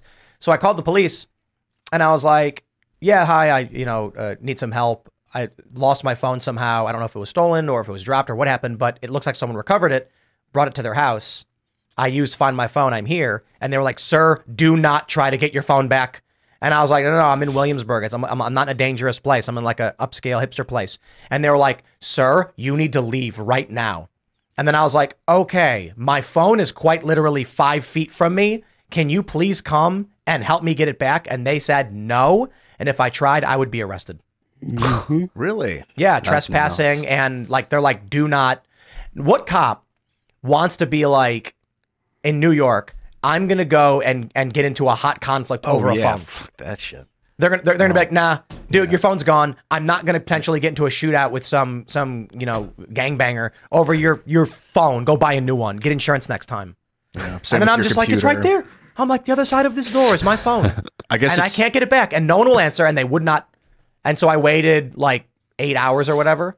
Nobody came out. Phone was just there. And then I just was like, screw it. I left. It's nuts. Yeah, that was a long time ago. Brutal. I wonder what happened to that phone. Probably got sold, smashed or something. I mean, they couldn't open it. Return. Now I have uh they have these security apps you can get. So I have this on my phones where if someone tries to open it and fails, it takes a picture of your face. Oh, And then it that's uploads it to the internet. That's pretty cool. Emails it to you. Uh well, that is one option. It can do a bunch of things. It can post it right to your Twitter. That would be awesome. Yep. this dude stole my phone. But the problem with that is if you like if like let's say you you're you're like Oh, getting you're out of the shower around, yeah. Oh, and yeah. you're like fingers are pruning, you touch it, it takes a picture of your face and tweets it out, and you're like, you know, just out of the shower or something. Yeah. That would be bad. But anyway, yeah. So Alec Baldwin killed that lady. You know, That's pretty undisputed. Uh, Well, I mean, undisputed. It, it's clearly undisputed. But like I said, I mean, he's got enough. There's definitely enough, you know, to to put put him on trial for at least manslaughter. But it, they, if they can't prove that, if they don't believe they can prove that you did, you know, the crime beyond a shadow of a doubt, there's so much politics involved in in what a DA decides to prosecute and what they don't. You know, because it is bad for their career if they accuse people of stuff and then they don't convict. So you get a like a good DA has like a 99% conviction rate. So they don't go after people unless they can unless they're sure they can, you know, nail them. You guys Someone made it, someone made a good point. They uh, they posted about this. Uh, Rukov said uh, that a YouTuber shot her boyfriend and killed him. She was not trying to kill him. They were trying to do a, a stunt where he would hold up like a couple books, and then she would shoot the books, and he would catch the bullet in the books or something like this. Except the bullet went through the books, and he died. She's in prison, I guess. Mm. Yeah. Yeah. What? or no? It, it, she she must be out of prison by now. She went to prison though. I don't.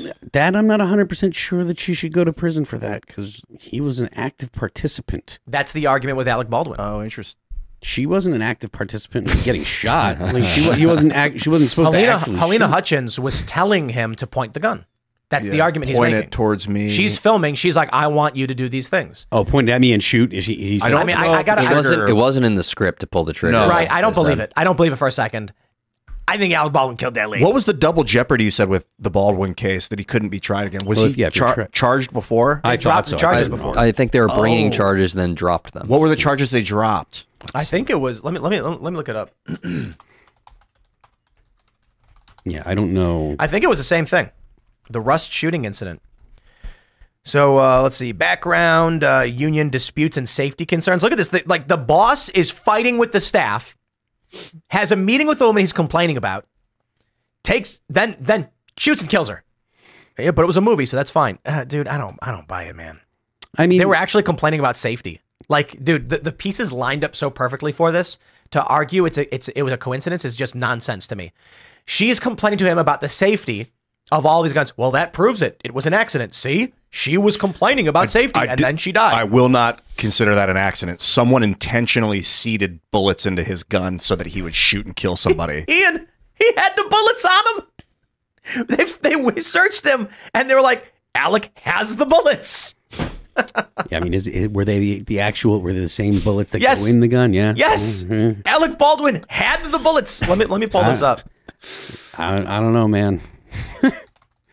like I said, I mean, there's not really like I don't feel like there's a problem establishing motive or establishing opportunity or ability. The Um, record, um, it was an involuntary manslaughter charge dropped in April of 2023, and then Halyna Hutchins also was charged with uh, involuntary Yeah, manslaughter. They cited reasons for uh, for dropping it was that they needed more time to investigate. Yeah, so new they had new evidence? Yeah, which is an interesting reason to drop the charges. So I didn't know you could charge somebody and then drop the charges and then recharge them the same thing. Maybe it's because he wasn't found not guilty. Yeah, if you, you Yeah, have to- it you wasn't actually brought to be- trial. Yeah, you have to go through trial. You have to be actually tried, not uh just Dude, I know, I feel like if they open the can of worms on this and all the cast and crew, a lot of them are going to get would get popped for like firing live rounds on set at the very least, which you're not supposed to do. A lot of people will get blacklisted from the industry and and I don't know that necessarily they were committing crimes by doing that, but they were definitely violating um, policy, company policy. There was not supposed to be any live ammunition on set. Well, eh, like with that too, I don't like. I don't think they'll go after them because there's not like you know, unless they recorded themselves doing it, like evidence of them doing it. But obviously, with the murder or you know just death of her, there's the evidence that it happened. So And then the shooting of the director who took one in the shoulder. yeah, that was that was the same bullet, though, wasn't it? Yeah, yeah, it went through yeah, Halyna it was the Hutchins. same and. So hit him. Uh, Yeah, I don't I think there's any charges for that. I What? know. I, don't think there's any charges for that for him hitting that guy. What I- were you gonna say? I don't know why. Why? I mean, why wouldn't they? They. Reckless endangerment, you know, or I mean, they could get him on some kind of battery charge or something like that because they actually, actually did. I mean, he did, he did injure him. And if they're going to charge him for killing the woman, why wouldn't they charge him for shooting the other guy? Makes sense. yeah. Is he? Is he? What are all? What are his? All of his charges?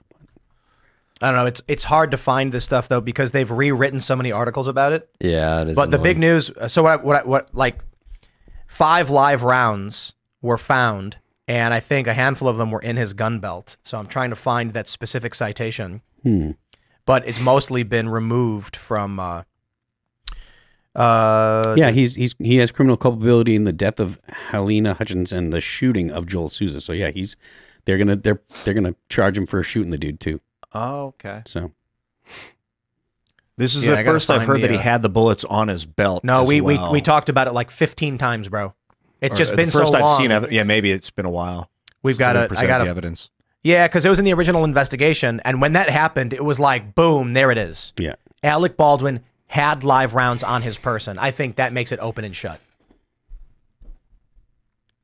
yeah. I mean, like I said, I Um, I think I might have found it in the Vanity Fair article. But they had he had the Two loose 45 bullets were discovered on top of a prop cart. A third was in the bandolier worn by actor Jensen Ackles, and a fourth was in the gun belt worn by Baldwin. A fifth Yep. was found in the box of dummy ammunition with Gutierrez.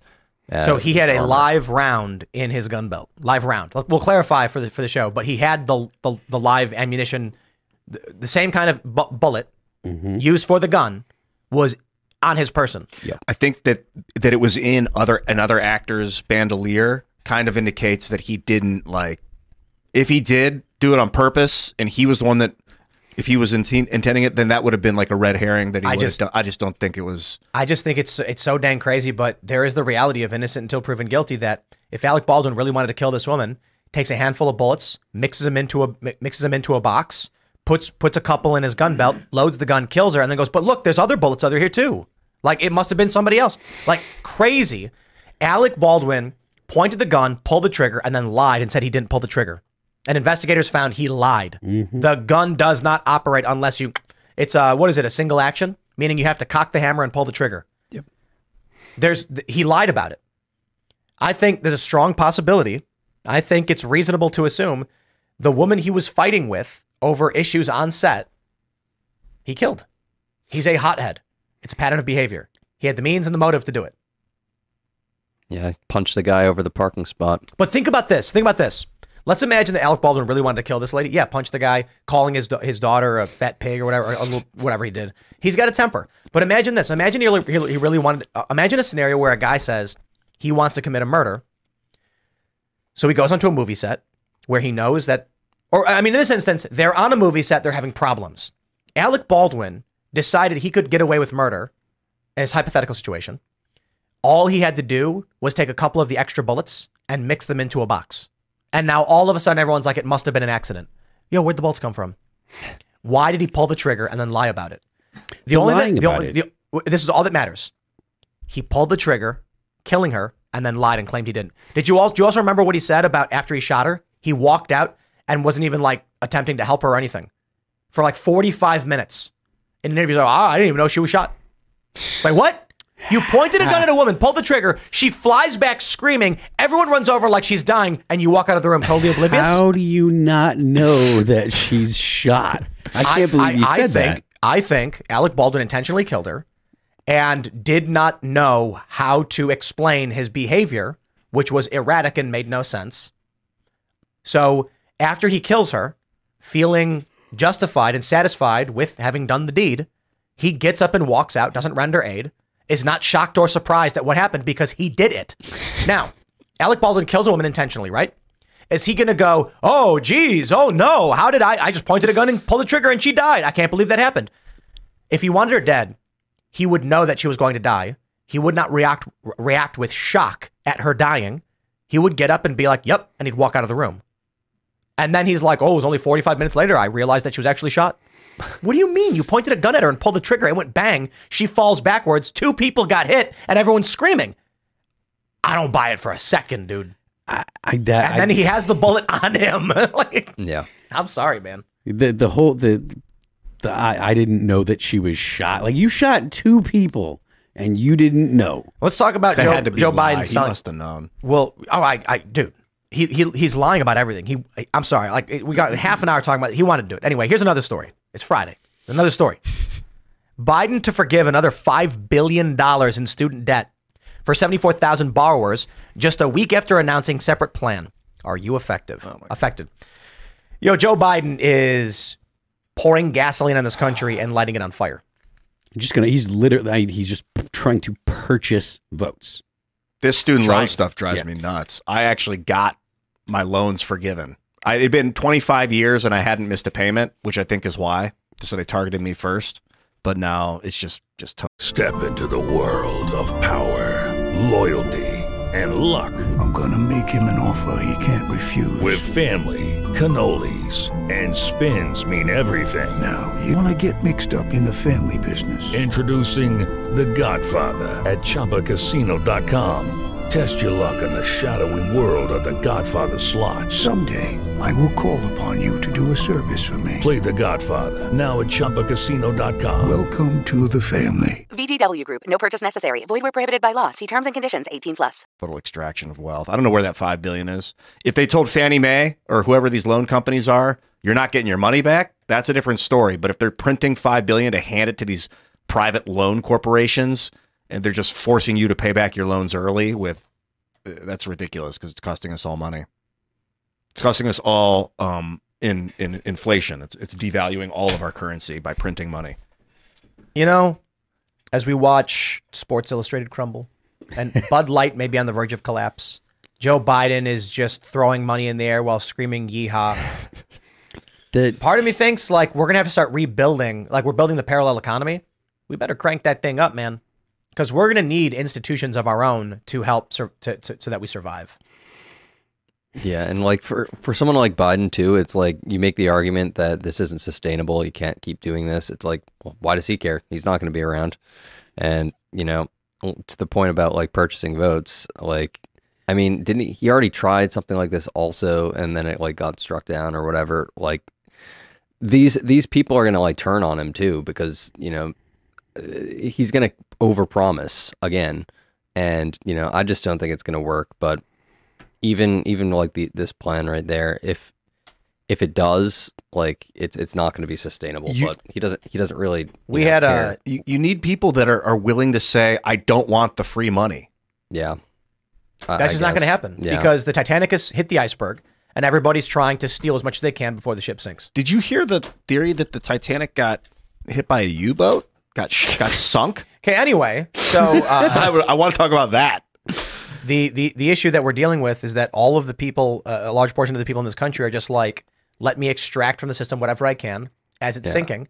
And Joe Biden is just making it rain. Yeah. and he's like, spend it while you can, baby. How do we instantiate honor in the in the species to be like, stop giving me this this money? I don't want it. Well, I mean, you you can't do that to like kids that already are like, you know, have already got the debt. You're you're not going to get kids that have have signed on to what they assumed was the you know the, the deal. If I go to school and I study and I get a good you know get a good uh, good grades, I'll get out and I'll get a good job. There will be a job for me. That's not the way that things are are panning out. Um, and there's not a lot of great answers for those kids.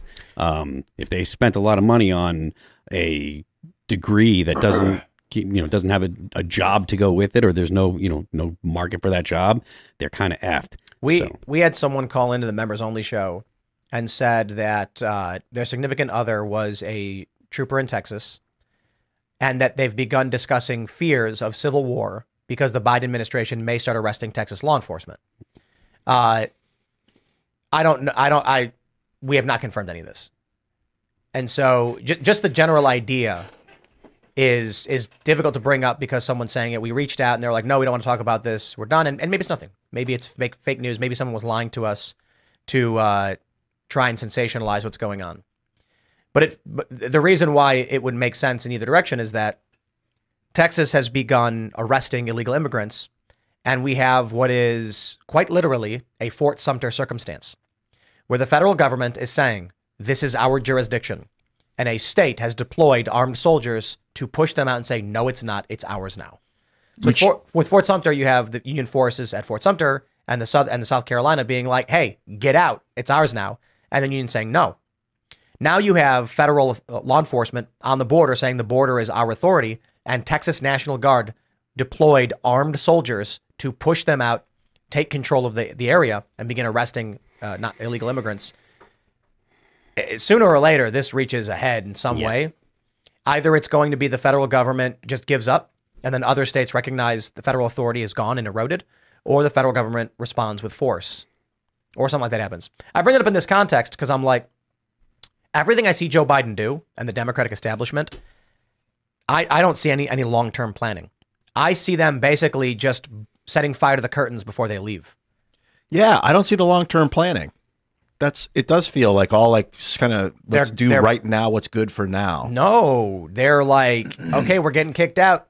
Light it up. I knew a guy once who got evicted from his apartment, so he took Hershey's syrup and he squ- squirted it into the cracks of every nook of the building. Yeah, bad guy. And he was like, "This will teach him." And I'm like, "I think you already taught him by not paying rent." but this is the idea. Like the Democrats, they're getting evicted, so they're like set fire to the whole thing.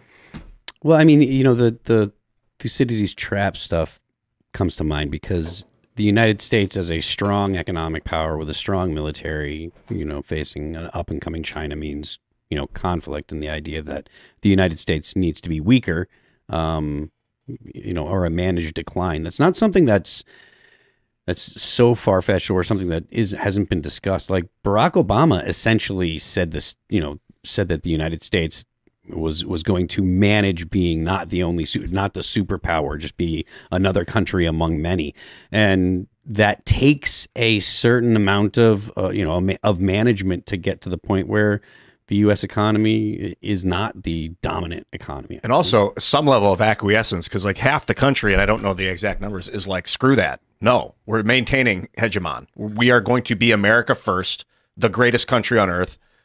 Try and take it, please, because you're not going to get it. Well, I mean, yeah, there there are people, and the the thing is, yes, but a big part of the problem is this hasn't been proposed to the American people. There's no there was no like vote about this or or you know or or you know any kind of inquiry into hey America, do you want to start passing laws or signing on to treaties that actually kind of weaken the United States power you know over or its own sovereignty you know that that we're we're you know uh, um you know listening to foreign powers like the you know uh, and NGOs and stuff or or whatever like do do we want the United States to to sign on to those things? And, and a lot of times the American people don't pay attention, and so because the politicians that do sign on, or that actually are the ones that are like, yes, we should plan this kind of stuff, because they that stuff happens quietly, your average person doesn't know, so they get reelected, and And also, like, if they had been like, yo, we're going to reduce the American hegemonic power, we want to get rid of these American military bases, and we're going to co parent the earth with the Chinese Communist Party, with the Russians, and with the corporations. I'd be open to that if you give me a plan, because I don't like American military police necessarily on its face. It's caused a lot of pain, pain and suffering, probably unnecessarily. But you better give me a way that that's going to be better than the the stability we've had over the last 70 years. They're already making the play that I predicted a couple weeks ago.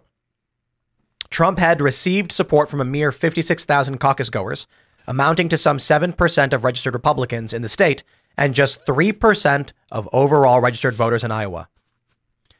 They're already pushing the narrative that Donald Trump is winning in the absolute minority, and they will use that to justify barring him from, from power. So, my prediction was they're going to remove him from the ballot in a bunch of states. If they do, Trump will win the electoral college, but the you know, if California removes Trump, he loses 10 million Repu- Republican votes. He was never going to win the electoral votes in that state anyway. But now he's going to win the general election with 40 million to Biden 70. And they're going to say, this can't be. All, all the left is going to say, wow, no one should be president for own, oh, if with that little votes, this makes no sense. That will be their, their, in essence, casus belli for why they're okay with the use of force to stop Trump from taking the presidency, even after he won the election. They'll say, we're not the bad guys. Trump didn't actually win. The system is broken. He only got, you know, 30%. And they're going to be, he's not the real president. That's what they did in Egypt. They already want to abolish the electoral college, so Right, exactly. that's- And you're going to have Democrats coming out and being like, this country does not want Donald Trump.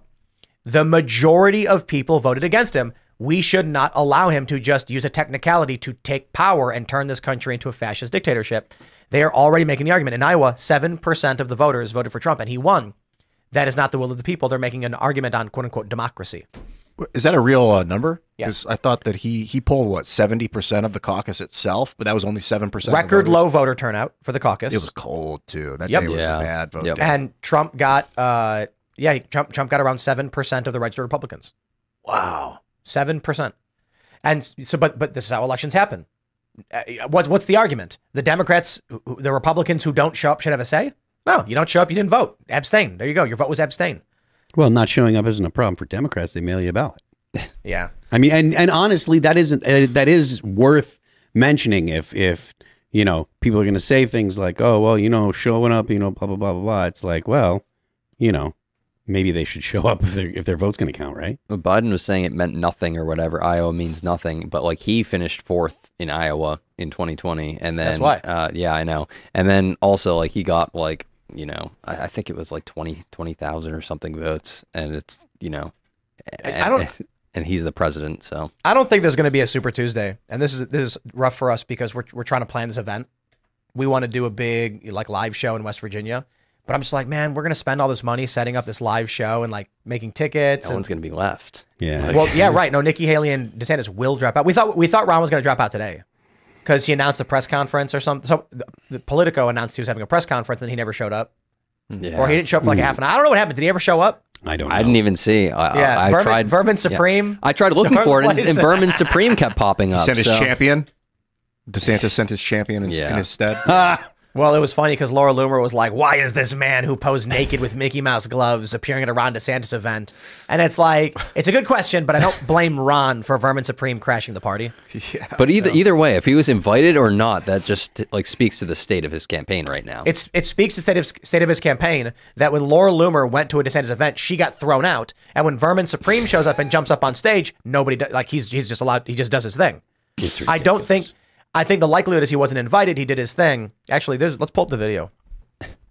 We have uh no, that's not the video. Where's the video at? Here we go. We have this tweet from ALX on Twitter, and uh, Look at that. so here's Free! Pony! Free! Pony! When I say zombie, you say power! Zombie! Power! Zombie! he's up there for a long time. When I say free, Well, that's what I'm saying. I'm like, if he's like technically a protester and he's allowed to be up on stage, like that, He's just a no, no way, no way. Where's security? This is this is a DeSantis event. This is for sure confirmed. Yeah. There, BS. DeSantis is running for, for he's getting, he's going for the presidential nomination. Where's security? There's there's no way this was an accident. They let Vermin Supreme do this, hands down. If if the argument is they didn't know he was going to do it, they let him do it when he jumped up on stage. That's so nuts. Laura Loomer was standing in a room and they're like, get her. There's a video of a guy in a wheelchair saying nothing, and they walk up like, time to go, sir. And you mean to tell me that Vermin Supreme was able to jump up on the stage and start saying, when I say zombie, you say free or whatever, and everyone's just cheering for it? Yeah. Ron DeSantis let this happen. Now, I, I got no issue with Vermin. I like that he mocks the system. So, you know, no beef. I, I, I question why he got naked with Mickey Mouse gloves. I find it to be very I'm just- strange. I'm just happy that he's not around the libertarians anymore. Vermin is, I think he's an anarchist. I don't know that he's like a far leftist. I think he's just like a, a core anarchist with like no real strong. He all of his shtick is is about some kind of government program, and he would jump. He jumped into the You libertarian. know, but like outside of his actual character, if you talk to him, I, I've, I've Oh, I, I know him uh, uh, decently well. Like not, I don't hang out with him or anything, but like I've had dinner with him Mhm. and talked to him, and his thing is basically like the system is corrupt. These politicians are all corrupt. We're going to mock them ruthlessly, and he's very anarcho, like strip the government of its power. he's pretty woke. That when when the Mises guys Well, he guys probably went woke. Yeah, when the Mises guys kind of came in and, and took over the uh, Libertarian Party, uh, he is when he left because he was friendly with the uh, the kind of woke left leaning libertarians that were in this positions is of power in but libertarian. this is this is the this is what so many of these leftists do. They uh, or i should say liberals the moment they saw actually i'll put it this way. They were never liberals. They were never uh, real anarchists or libertarians. They were always authoritarian collectivist crackpots. They publicly claimed that they were anarchist because that was the popular thing to say. I want the government to not have power over your life and then once they started attacking people and gaining power they were like no we were always for that so he's the kind of guy who who it, it would seem just marches in lockstep with the with the far left. yeah, I think I think personally, I think that that he's just like he'll go wherever he's allowed to be in the libertarian. Why was he allowed to be at a DeSantis event? I don't know. I, That's I, why. I found the answer to your question, by the way, about the press conference because I saw the original post. It says uh, Ron DeSantis is about to hold a press conference outside, and uh, he's late and le- like letting the reporters stand Right, in so the what cold. Um, he said that he'll be back in New Hampshire on Sunday. He wouldn't answer any questions about wha- uh, whether he'll be in the state on Monday or Tuesday on primary day. That's literally it. So he came to do a press conference and said, "I'll be back. See you later." And that was yeah, it. yeah. I'm I, I I need to understand how it is that Vermin was able to go up on stage without security doing anything about it. Yeah, uh, it's, it's so nuts. I don't know, but I because like we've seen the videos. Uh, Matt Kim Yeah. posted a video where he was like, I was just thrown out for no reason. They wouldn't even let him go to the neighboring building to have dinner. I mean, everyone, you know that there's a lot of personal garbage that's going on with this stuff. It's it's really catty. You know, who's who's saying nice things about me or mean things about me on Twitter is is a big uh, a big thing for, especially at least you know it seemed like it was for the DeSantis campaign. If if if uh, you know you interacted with them and were not uh, favorable towards DeSantis, they were they weren't looking to convince you that you should be favorable towards DeSantis. They were looking to convince you that you were a bad person. It's real disappointing because that's like people making fun of the DeSantis campaign is like trying to light a spark underneath the campaign to give it some combustive momentum. And they're like, And they no, that burns. for Stop. re- they keep swatting your get hand that, away. Get that spark out of here. It's too hot. I'm really happy that Ron's losing, and well, I am because it's like at a certain point when you are like, "Hey, I'm a big fan. I like this guy. Why don't you stop doing this bad thing?" And then they're like, "We're gonna keep doing bad thing," and I'm like, "Okay." And then they respond with, "And you know what? Fuck you." I'm like, Yeah, no, that's exactly it. That's all right, exactly I'm it. out. See you later, guy." I had somebody like complaining that I didn't cover uh, Kim Reynolds' endorsement like months ago. I'm like, okay, it wasn't like really surprising. And then also on the other hand, like you know, it was a bigger deal the that that week that you know Rick Scott endorsed Trump over DeSantis, the sitting you know senator of a state and former governor, and like they didn't make a huge deal about that. And then you know, Kim- the, Kim the, Reynolds- the the the uh, personality traits of the woke are the same as the never Trumpers. yeah. They're it's the same. Irrational, anger, emotional, I should win, I should get what I want, principles be damned. And so a lot of these never Trumpers latched onto Ron DeSantis and they dragged him down to the depths of destruction and Yeah. oblivion. And he's gone. And that's it. He is a, a sad laughing stock. I'm just I'm, I'm, I'm imagining someone being like, Ron, I'm telling you, high heels. You're Oh gonna win. It's gonna pull really well. Ugh. I mean, it uh, it sucks that his his um, you know the the people that were speaking for his campaign weren't uh, weren't a little more proactive in trying to con- convince people and be a little more friendly. But at the same time, like Ron was, you know, it's like talking to a two by four. You know, listening to a two by four talk. You know, Yeah, those those videos with like the painful smiles and like the robotic Yeah. movements are just like ugh, they're too, they're too much. Because know, and he's, he's an athlete. We needed more of him in action, like physical action. you need a leader, and leaders have to be good at a lot of things. So uh, when we're looking at fighting, you know, Sean Strickland is a leader. We're big fans. He's saying some great stuff. He's defending the little guy, and we really respect it. He's a good dude. Uh, he's a wild guy, and he's good at what he does. Should he be president? No, because while he may be the champ when it comes to his his weight division and his fighting, when you're a leader, you need a bunch of different characteristics. So Ron DeSantis, let's say there's 10 categories that make you a good would make you a good president. Ron maybe has two of them very high marks, and the rest are all in the gutter. So he was not the right choice for this. But I am glad he ran because it would be a disaster for all of us if he didn't. He endorsed Donald Trump. Trump said we're going to bring him into the fold. We're big. Everyone loves Ron.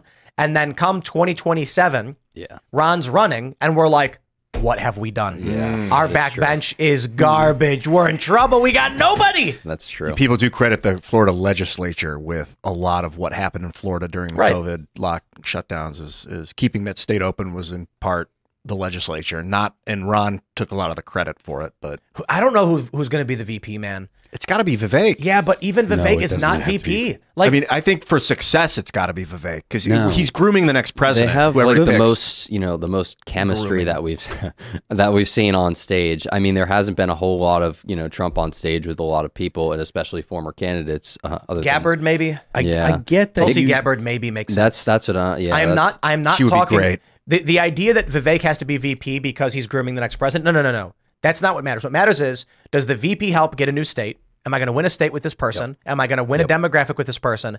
And are they the kind of person that could fit in a role that is subsidiary and not very much in the limelight? Mm-hmm. Step into the world of power, loyalty, and luck. I'm gonna make him an offer he can't refuse. With family, cannolis, and spins mean everything. now, you wanna get mixed up in the family business. Introducing The Godfather at ChumbaCasino.com. Test your luck in the shadowy world of The Godfather slot. Someday, I will call upon you to do a service for me. Play The Godfather now at ChumbaCasino.com. Welcome to the family. VGW Group. No purchase necessary. Void where prohibited by law. See terms and conditions. 18 plus. Vivek is is is is, is a hot potato man. He's not going to fit in that role. Chief of staff, perhaps something like that. I don't even know if that's the right one. He may not want to work in administration like that.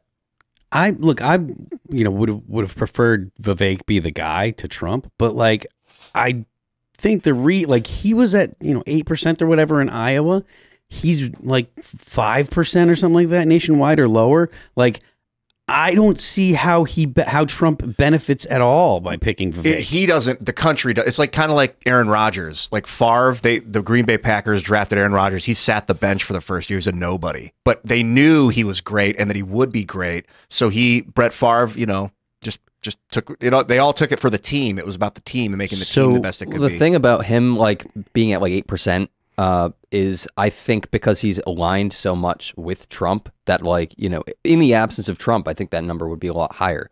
Whereas the other candidates, that like their their support is seen as you know opposing Trump. So it would actually kind of be confusing to me to like have him at a higher number because so, since he's so aligned with Trump, I feel on a lot of things. That's you know that's where that's coming from, and he's like actually I think he has some good like suggestions on, you know, like banning the, you know, cryptocurrency, whatever that was. And then also, um, you know, with the pardoning of Assange, that's another suggestion uh, that like he has told Trump, I guess. So you banning the CBDC. yeah, yeah, CBDC. That's what it was. Um, and you know, the day before he like talked to him about that, he announced that on the stage and made that part of his policy. So I, I feel like someone like who could give him some more, you know, advice on things like that that you know Trump might not know, and help craft policy on that type of stuff um, would be more beneficial. And uh, Don Jr. just had Vivek on his show, Triggered on Rumble, two days ago. I think it was two days ago. Might have been yesterday. Yep. It was pretty. cool. It was great to see them together, but it was remote, and they were talking over each other just because of the digital delay, which was you know being in person. I think, especially for Don Jr. and Vivek, who are like high-powered speakers, having them try and Yeah. get through it was uh there were some rough moments. But all in all, it looks like they're deep in communication with the guy. I don't know if Yeah. you need him to be VP to make him the next president Yeah. because he could just be a loud, like Tim, you're just saying he's a loudmouth in a good way. He likes to speak and speak a lot. People he's are an also, orator. People are also chatting about. There's like a lot of videos of Ron eating. Oh, like, yeah. like a duck. Yeah. You know, it's like The Simpsons where Frank Grimes is like he eats like a pig. It's like eh, I'd say it's more like a duck. Pigs tend to chew, and then it shows Homer like putting the donut in his mouth and he's like just hard, like sucking it down. It's painful. But it's there's like, like- Kasich. People are posting a bunch of videos where Ron like will take a sandwich and just shove half the thing in his mouth. But no, I, I don't- say what the. I'm like the dude's on the run. Yeah. Like he's he's, he's got he's got to go, man. I totally get it. You hand me a cheeseburger, I'm gonna be like, I'm taking that thing down in two bites. They do that Granted- stuff Granted, all the I'm not running for office. They do this stuff all the time. It's like when whenever like every you know cycle or whatever, whoever's running, like they get get bad pictures of them eating Oh, or the whatever. corn dogs, you know, where they're like sticking the one down the Yeah. throat. Yeah, I you would know? lean That's the Iowa all State. Fair trap. Ugh, Yeah. Oh my gosh. you Yeah. You got to chew your food. Like Chew the only the only paste. the only reason I would ever really want to run for president is so that I could just go nuts It's- on the whole system. if you have I would never to. actually want to run. I don't want office. it all to be in politics, but if I feel like the country needs me or the world needs me, like I feel like it's our duty as businessmen to go to that level next. If there was ever a point where I could actually get on the debate stage and have like a double digit polling but not win, I'd go for it. And then it would just be the funniest thing ever. I would like I would show up to like the Iowa State Fair and I'd buy like five corn dogs and just eat them all at one once. I would take five of them and just be like, all right, everybody, get the photo. I just jam it into my face and be like, I take so little of this seriously. Like, have at it. But the thing is too, like, it might actually backfire and end up working because it generates so much press attention, like Yeah. Trump's first term. Yeah. How he was just saying all this crazy stuff, and then they were just like, "Run it!" And then he ended up winning, getting five billion dollars worth of free marketing. There there is like the argument true. like there that that Trump was just trying to like actually do things that would derail his campaign. That was an Well, actually compelling argument. Have you I heard Michael like. Moore's argument? What, Trump didn't want to be president. Yeah. He was upset that he didn't get a better rate on The Apprentice. and it was um, what's her face? They paid they paid uh, Gwen Stefani or something. He said some woman got paid more than him. He got mad and said, "Why aren't I getting more for The Apprentice? It's the best show." And they said, "Because you're not as big as this person." So he's like, "Okay, I'm going to run for president. I'm not going to spend any money doing it, but that's going to raise my profile and get me a better contract deal." And then he accidentally won. And while I don't believe that for a second, because Trump was planning on running for years, because Yeah, he, he he registered MAGA and stuff Yeah. four years in advance. But it was apparent. It is apparently true that when he did win, he was surprised, Yeah. And he was like in his campaign office on on, on election night. He was like, "I won! I won!" Yeah. like that. Watching- wait, watching that video of him, think like- I was gonna win. As the votes are coming in, I He's like, video. oh man. well, I mean, it's probably the reality there is that everyone said Hillary was going to win. She had everything. It was, Trump was probably like, all right, well, you know, we, we shot our shot, right? Mm-hmm. And then he won. Yeah. Oh man, talk about good days, good days. Can you believe that was almost ten years ago? It was eight Yeah, years ago. That is actually nuts. Eight years I, ago. I remember that night. That was nuts. Oh, Yeah, it was so much fun. I'll never forget it. You know, like uh, uh, like 9/11. I will always remember exactly where I was and how it went down when Donald Trump won the presidency because Me it was too. it was one of the greatest nights of my life. Where were you? What were you doing? I was hanging out with Cassandra uh, McDonald at the Sputnik office where she had worked, and uh, I I was we were we were hanging out in D.C. So went up to the office and I was just sitting there with my feet up, and I was like, "Cool, we're gonna just I, I don't know, I'm not doing anything else."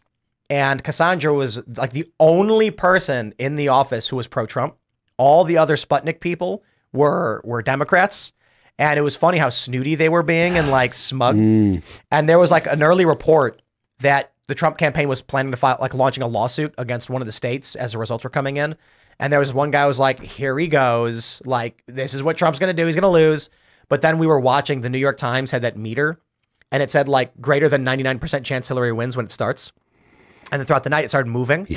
then it got to 50%. And at that point, Cassandra's like tearing up and she's like, oh my God. Yeah. I'm laughing my ass off. And then it got all the way, like, started moving down the tears of all the people in the so room as they're crying.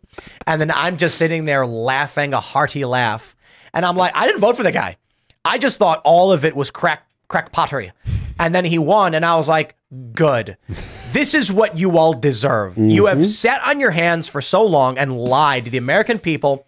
You voted for Barack Obama and he blew up kids. And now you have the nerve to come to me and say Hillary Clinton, who was Secretary of State, doing all this garbage, deserves to be president. You earned this man. And I was just, I was loving it. What a good day. Yeah. I was very much into Bernie, and it was devastating what the DNC did to that guy's Me campaign. too. Me too. I was a, I was a big Bernie fan, and uh, and they did. And so when it all came crashing down, I was another reason I was laughing, as I'm like, y'all, y'all, deserve it. y'all deserve it. Yeah, The that's what I DNC. Listen, man, people wanted Bernie. He had a lot of grassroots support. He should have won. And when they ripped him off, people just got in line behind Hillary Clinton. And the fact that it failed and blew up in their faces was so funny to me. You Yeah. deserve every moment of every, every ounce of pain, every smile Trump makes, every laugh he laughs. You deserve every moment. it was funny. It was like a gut shot. I don't know if you guys do you remember the moment you found out when Trump won that election? What were you doing? Yeah. I was I, in- I was watching it live, just like with my family. Well, well, I kind of knew once I saw Florida, like that. That was it. Oh, yeah. You know. Yeah. That, that Yep. was it. That, that was the that was the moment that night where everyone went, wait a minute. Yeah. This went Trump. He's gonna win. Yeah. I, I just remember that moment when the New York Times needle went to the middle and said fifty percent. Yeah. And then I was like, he's gonna win, isn't he? Yeah. Yeah. Where were you doing, Phil? I was just at my my place in New Hampshire. I Was it like three in the morning or something when the results came in? When they actually called it, called it, or well, when he gave his victory speech, but I think I think it was probably around midnight or something when when it was like mathematically called on most networks. What a shock! Yeah. You could actually pinpoint the moment at, at which Hillary Clinton's heart was ripped out. No, I'm kidding. That's a Simpsons joke. But she didn't. She didn't give a speech, right? She just disappeared. I think. No, she didn't Yeah, give she a did speech. not give she, a Well, that's the thing. So she didn't have a concession speech Right. written. Yep. Is why she didn't give a speech. She was probably she, she was probably hitting people, screaming like, "How did this happen?" I've heard she was drunk. Oh, she was hammered. I heard that she she had she had had a couple drinks before, and then once it started to go really bad, she the never drinking showed up to started the to, venue go, at and then all. she never she didn't show up to her venue. She didn't do a concession speech that night. I heard it was because she got drunk and was yelling at people. So Putin doesn't drink. I don't know if that matters. World leaders getting trashed makes me nervous. We're going to go to Super Chat. So if you haven't already, would you kindly smash that like button, subscribe to the channel, share the show with your friends, head over to timcast.com, click join us, become a member to support the work we do, and go to castbrew.com, pick up Appalachian Nights. It's the best coffee you will ever have. You can buy it as a gift. And also, if you got friends who are big Trump supporters or just don't like Joe Biden, you can buy Sleepy Joe. That's our decaf. Uh, really, really good name. Shout out to the Timcast members who uh, helped come up with it. And uh, Sleepy Joe. There's also Unwoke, but I think Sleepy Joe is way better. Yeah. yeah, You can drink it before bed. All right, let's grab some super chats. And uh, YouTube's giving me the business for some reason, but I'll do my best. Jerks. Uh, let's see. Joshua Beam says fourth. In fact, sir, you were you were first. But because you called it wrong, we're not going to count it. We're going to give the first position to barely a millennial. No, I'm just kidding. You're first. barely a millennial says we had to put our American Eskimo dog Nina down today. The best part of being a kid is not having to do the hard things. That sucks. Sorry to hear. Here, here. Rest in peace. All right. Kane Abel says, Hey, Tim, did you ever find out about that Texas Ranger versus Fed thing or have any updates on that? I wonder if that would be the new start of the next Civil War. History often rhymes. The reason why I did bring it up, I didn't want to, I I haven't tweeted about it or anything, is because if we can't verify who the person is and, and, and, and if the husband's in law enforcement, can't get a statement on the record, we don't want to. That being said, an individual called into a public show to thousands of people and said, This is a thing that is happening. That much I think we will repeat. And then I will clarify we do not have any confirmation outside of this. Uh, however, there are other individuals who are retired Texas troopers that probably have connections. And it sounds rather reasonable that this is happening. If you are working in law enforcement in Texas and you're being ordered to defy the federal government to their faces with guns, you may be concerned sooner or later a Fed's going to try to stop you. We'll see. All right. Manipple says, second of all, wait, was there, second of all, where will the new North Poles be? Guys, go to Tenet Media on YouTube, subscribe, watch the Culture War podcast.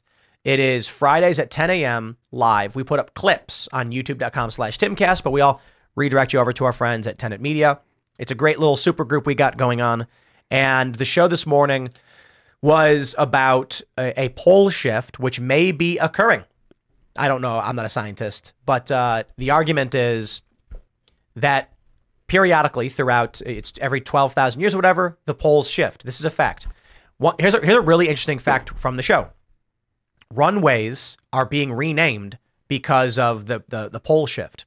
We name runways based off their position on, on the with the compass or whatever Yep. in, on the earth. But now that the poles are shifting, it's changing the names of these runways because if you're flying you're using your instruments to find runway with this name, if the name stayed the same, the ru- the, the compass would point in the wrong direction, and so it's like. But uh, that's actually happening. That's a fact. You can find that on like the U.S. government website where they're like, "Hey, we have to." The, the pole shift is happening rather rapidly, and so the idea is that the Earth will tilt, and as it does, it wobbles, moves down, and then starts correcting. The spin will stay the same, but the axis rotation. And I guess the argument is the poles are heavy right now, and so that'll cause it to wobble and then spin, but then correct itself and start spinning again. And I guess that would put uh, Antarctica at the equator. So it'll be the east and west pole. No, the poles will be north and south. Oh, okay. Right. But Antarctica will be on the on the equator, and that would put uh, Florida on the South Pole. Hmm. I guess is the argument. Yeah, I mean, it makes sense that that would happen. You know, I mean, I don't know about how fast it happens, and I don't know what would, you know. He said he was saying like a week, oh, that would probably be like be a matter of a, a day or, or or so. It happens rapidly. This means that you'll be in Florida and you'll be like, oh, sunsets at uh, seven thirty, and then sunset happens, and then the sun never comes up because the Earth tilted, and now you're in the Antarctic Circle. yeah. awful. You're like, I'm cold now. What's happening? So one of the things he, he pointed out is that we found woolly mammoths frozen Yeah. with food still in their bellies, meaning they were flash frozen. They were frozen nearly instantly.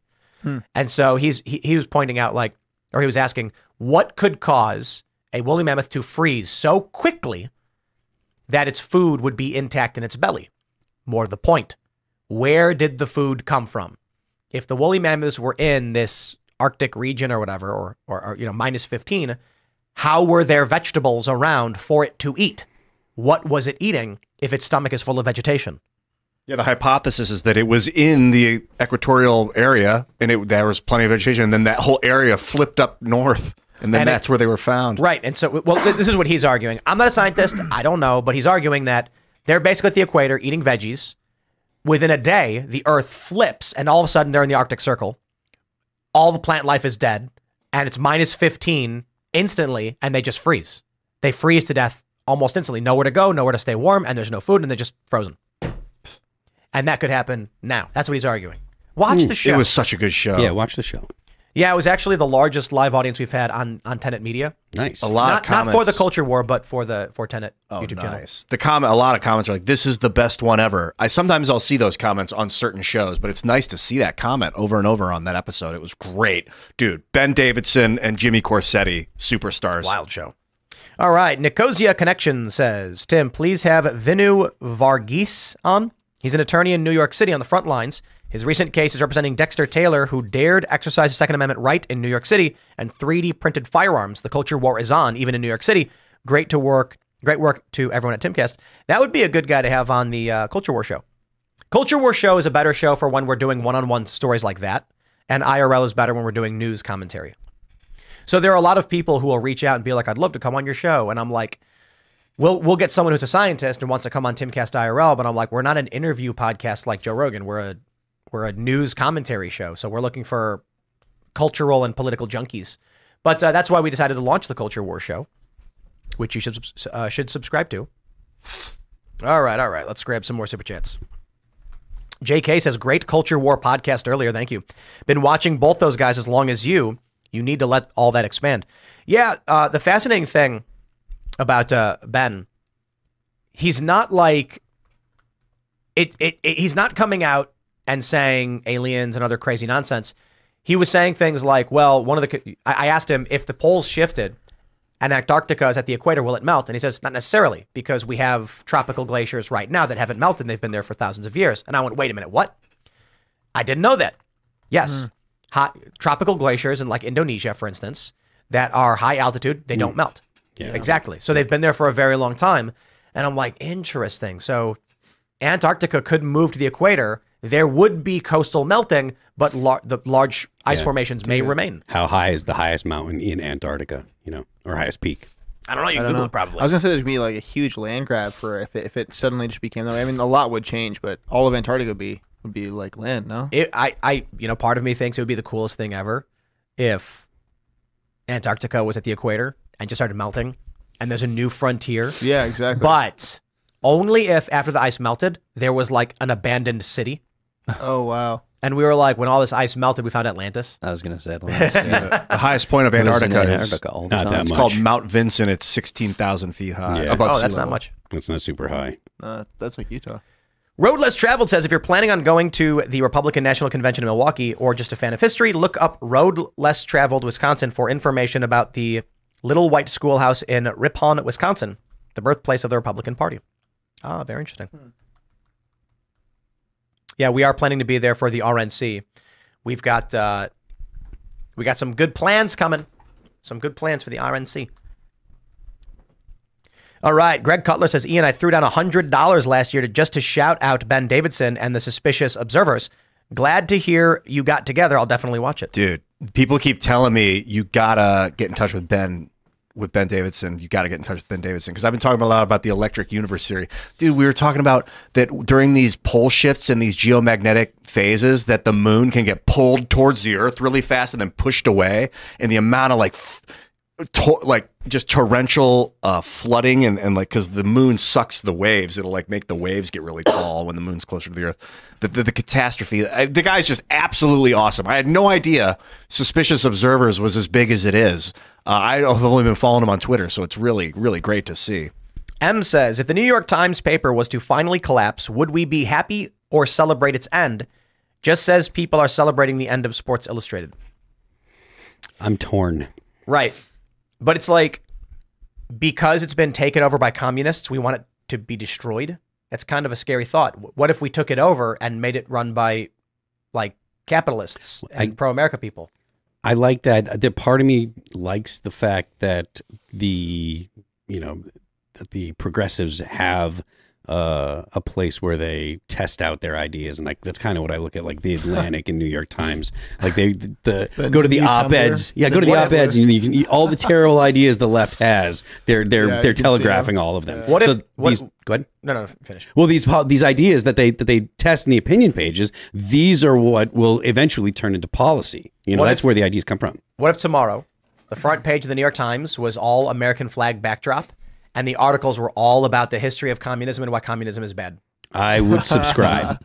That'd be great. I would I would subscribe for a year, and I would deal with whatever they wanted to put out after that. I would deal with it. yeah, true. They Hear should do that, it. New York Times. That's Yeah, yeah. They'll never do it. They were they were white. They were red washing the Soviet Union while Stalin was killing people. yeah, true. like they're yeah they they were they're the- they're sympathetic. Yeah, the whole like the whole progressive project, the whole first half of the last century, people were lying for the Soviet Union because all the all the intelligentsia, all the academics thought that socialism was the future. They thought it was a great idea, and they all wanted the Soviet Union to actually work out, and so they're all just lying for them. The New York Times, should, they had horrible people that were just covering for Stalin. It's awful. J.W. Dickinson says, I hope this is seen. You need to make a K cup coffee pod sampler so people don't have to buy a full pack to find out if they like or mm. hate it. Good point. That's a great idea. Here's a funny one. The real Hydro PX says, You said this yesterday. Are you an NPC? Tim, do you just say things to look cool and be right or your insecurity? Hydro, what you need to understand is, as one of our biggest fans who watches every single episode, Yeah, literally. we know that the average person watches three episodes per month. That's the average person. And so that means somewhere around 60% of the individuals who watch Timcast IRL don't hear and don't watch consecutive episodes.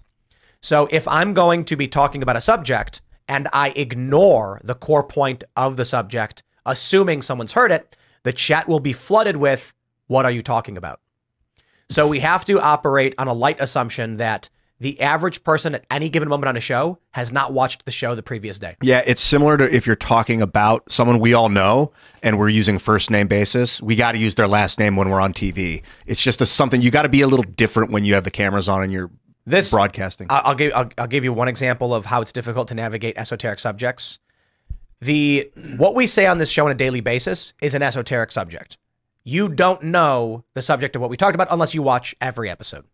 When we had Vivek Ramaswamy on and we asked him about central bank digital currency, he did what many people do when discussing this.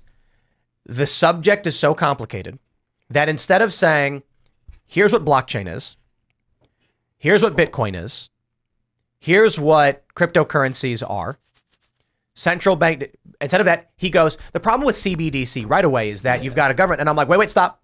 What is CBDC? Oh, oh, central bank digital currencies. Anyway, the point is, no, no, no, stop. What does that mean? And so he, he says, I'm going to get to that. And then he starts talking about blockchain. And I'm like, listen, people don't know what blockchain is. I've, I deal with this all the time. It's not, but what happens is someone who knows and pays attention to every show knows that C, what CBDC is. So someone will come on this show as a guest and they'll say, well, I, I'm hoping Donald Trump calls out CBDC because we had a big problem. And then 80% of viewers go, whoosh.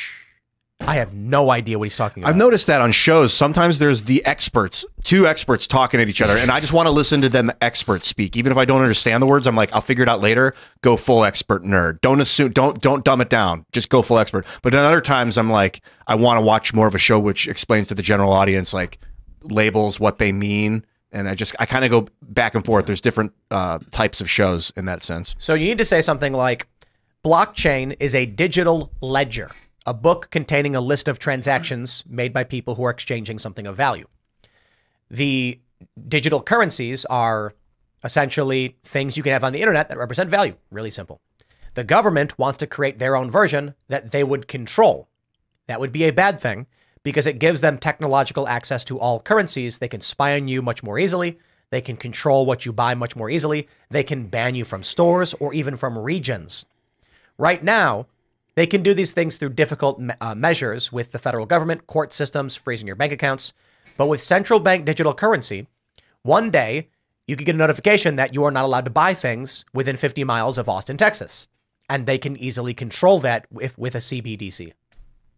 Less, it's less easy with uh, the current financial system. But social credit scores, all that stuff, op- it opens the door if they make that move. So uh, we say no. All right. Scrody Johnson says, funny thing is Porsche is owned by VW, but VW's holding company is Porsche. Literally a loop. Hmm. Yep. That's so crazy. Very weird. Limited liability schemes. Yeah, All that right. is like that's like corruption staring us in the face kind of behavior. Mm-hmm. Tesla Hack says on the topic of the casino and no one in charge, this Ian isn't correct. Decentralization also decentralizes responsibility. A web of interconnected systems is hard to hold accountable, unlike a singular leader. That's a great point. And that is the point I was dealing with. If you're so if you're having a problem in one of these big casinos and there's no general manager, that's it. Have a nice day. Like there's nothing you can do. So when I had an issue where I a guy threatened to to act, so what, happened was I was in the poker room at Hollywood Charlestown and they apologized to me re- relentlessly over this, but uh, I will use the poker terminology for everybody. And if you don't understand, too bad.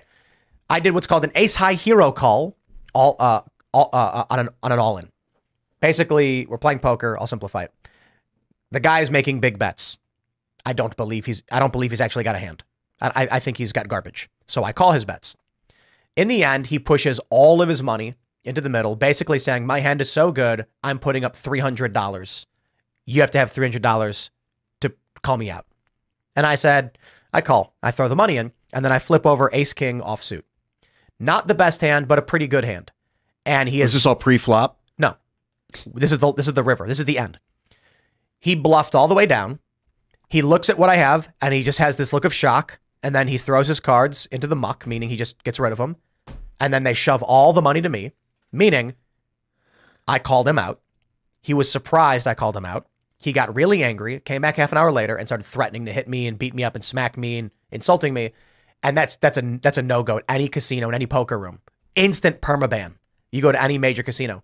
And so I was like, "Can I get the floor over here?" Like, holy crap. They didn't. I asked for the floor several times. Finally, I got up and I'm like, "Yo, what the?" Went to the went to the guy who runs it and I said, "This guy's threatening to attack me. Can I get security or like what's going on here, man?" He's he basically came over and said, "Chill out, shut up, and play the game." So I said, "Okay, I want to speak to who's in charge." There was no one in charge. No one runs the show. No one's in charge of security issues. Security guards came over and said, "I don't know."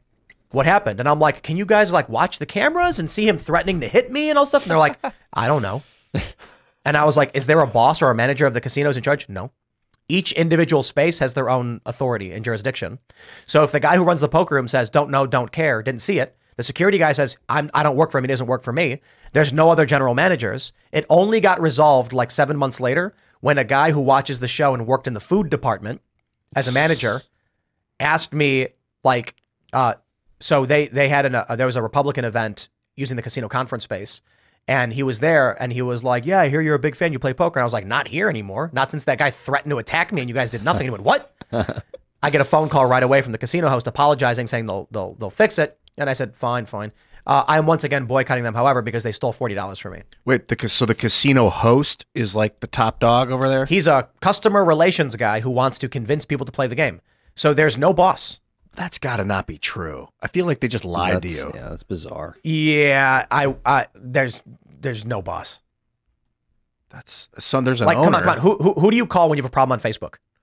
Who's the manager you speak to at Facebook when you get banned? There's nobody. Yeah, there's none. So the whole system is decentralized. There, of course, is someone who's in charge of the casino at perhaps like a regional level, but they're not in the building and they're not there, and there's no fun. You can't talk to them.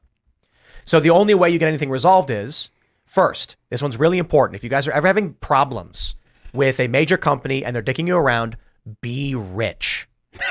okay. Now, after you're rich, it also helps to have two million followers on Twitter. Okay. Get followers. Okay. Now that we've Got gone through that, followers. these oh. companies will finally apologize to you.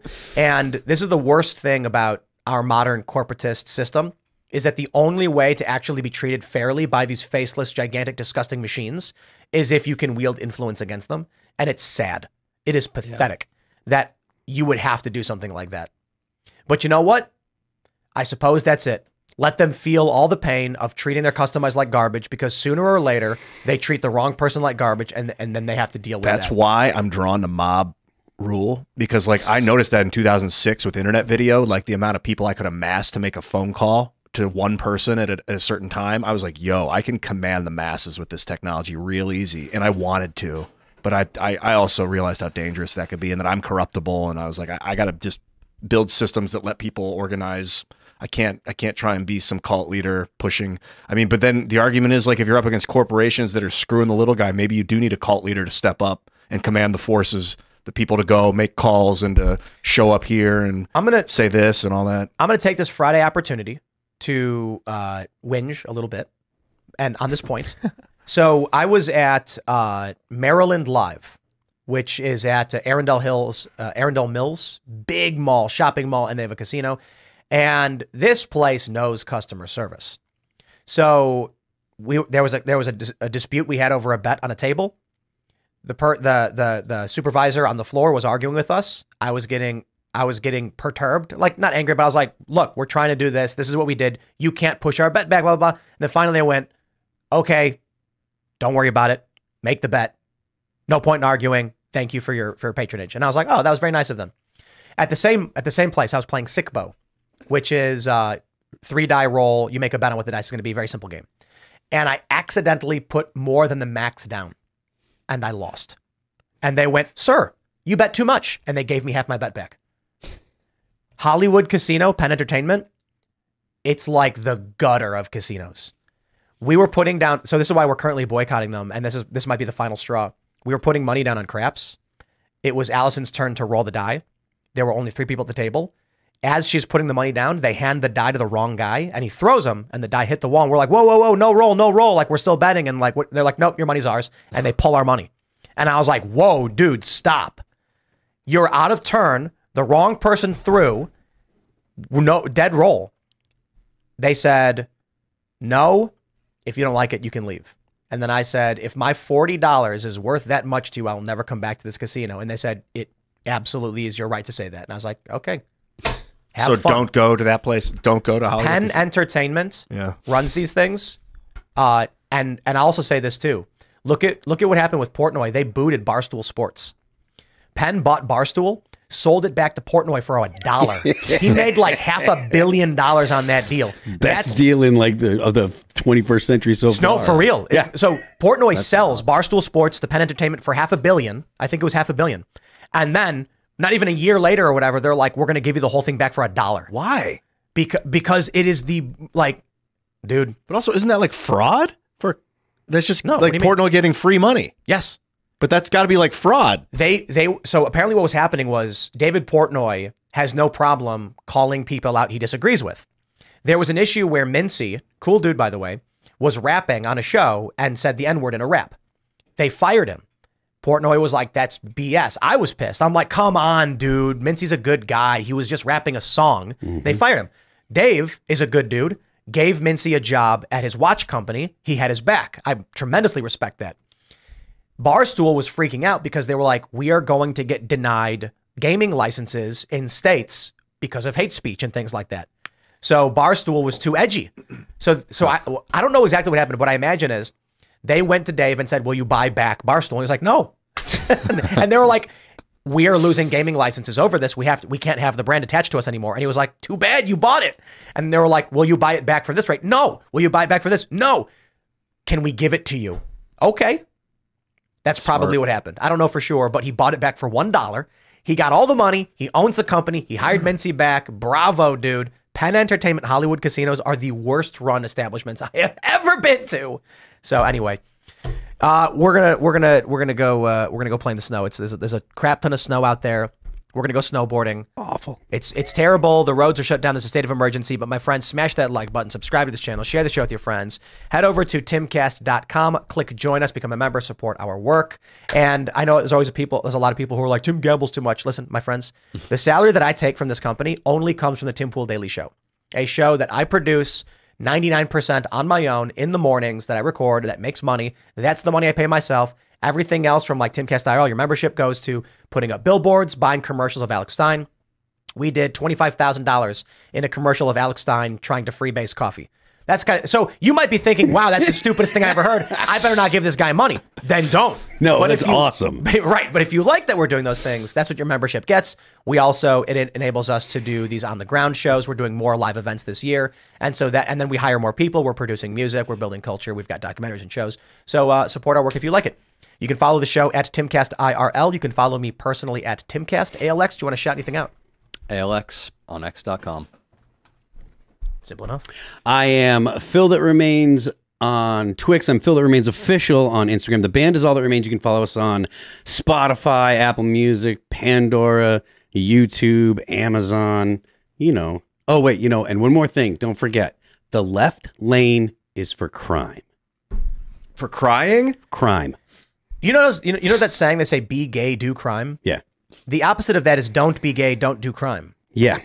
But I think that, that and and I think that generally you shouldn't be gay or do crime. If well, I mean, you can be gay if you're gay, but But that's the point, crime. right? like I feel like they've made this phrase intentionally so that the inverse of it is something that we mostly wouldn't be agree we wouldn't agree with because like the more liberal moderate person would be like, well, you know, I can understand why someone wouldn't want their kid to be gay. They want to have grandkids, but we're fairly libertarian. Just don't do crime. It's not a very strong rebuttal. It's not, but and espe- especially like someone's going to bring up the left lane, and then I'm just pro crime in the left ra- left lane. Talking about driving and the Yes. left We got- we lane. got- we gotta wrap things up. So All right, anyway, everybody, have a beautiful evening. I'm Ian Crossland. Great week. We'll see you again next week. Let's do this again, and definitely check out that Culture War episode from today. Roger, awesome, Roger, awesome stuff. Roger Stone on Monday. Pumped. I haven't met him yet, so I'm really looking forward Yeah. to putting We're these gonna- puzzle we're pieces talk together. all about elections. Good to see you, Alex. As always, man. Good to see Serge. Yo, Alex, pleasure, man. Uh, as always, good to actually talk to you this time. Uh, yeah, I'm excited for the weekend and for dealing with the snow and the rest of this uh, this storm that's going to be happening. Uh, let's just uh, go home. All right, everybody. We will see you all on Monday. Thanks for hanging out.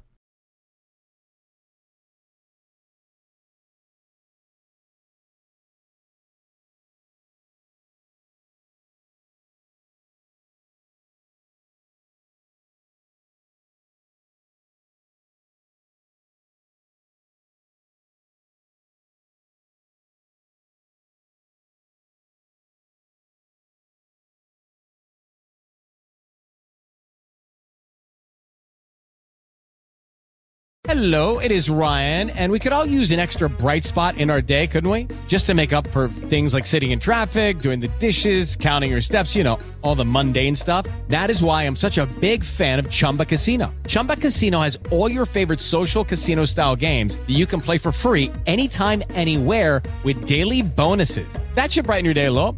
Actually, a lot. So sign up now at chumbacasino.com. That's chumbacasino.com. No purchase necessary. VGW. Void were prohibited by law. See terms and conditions. 18 plus.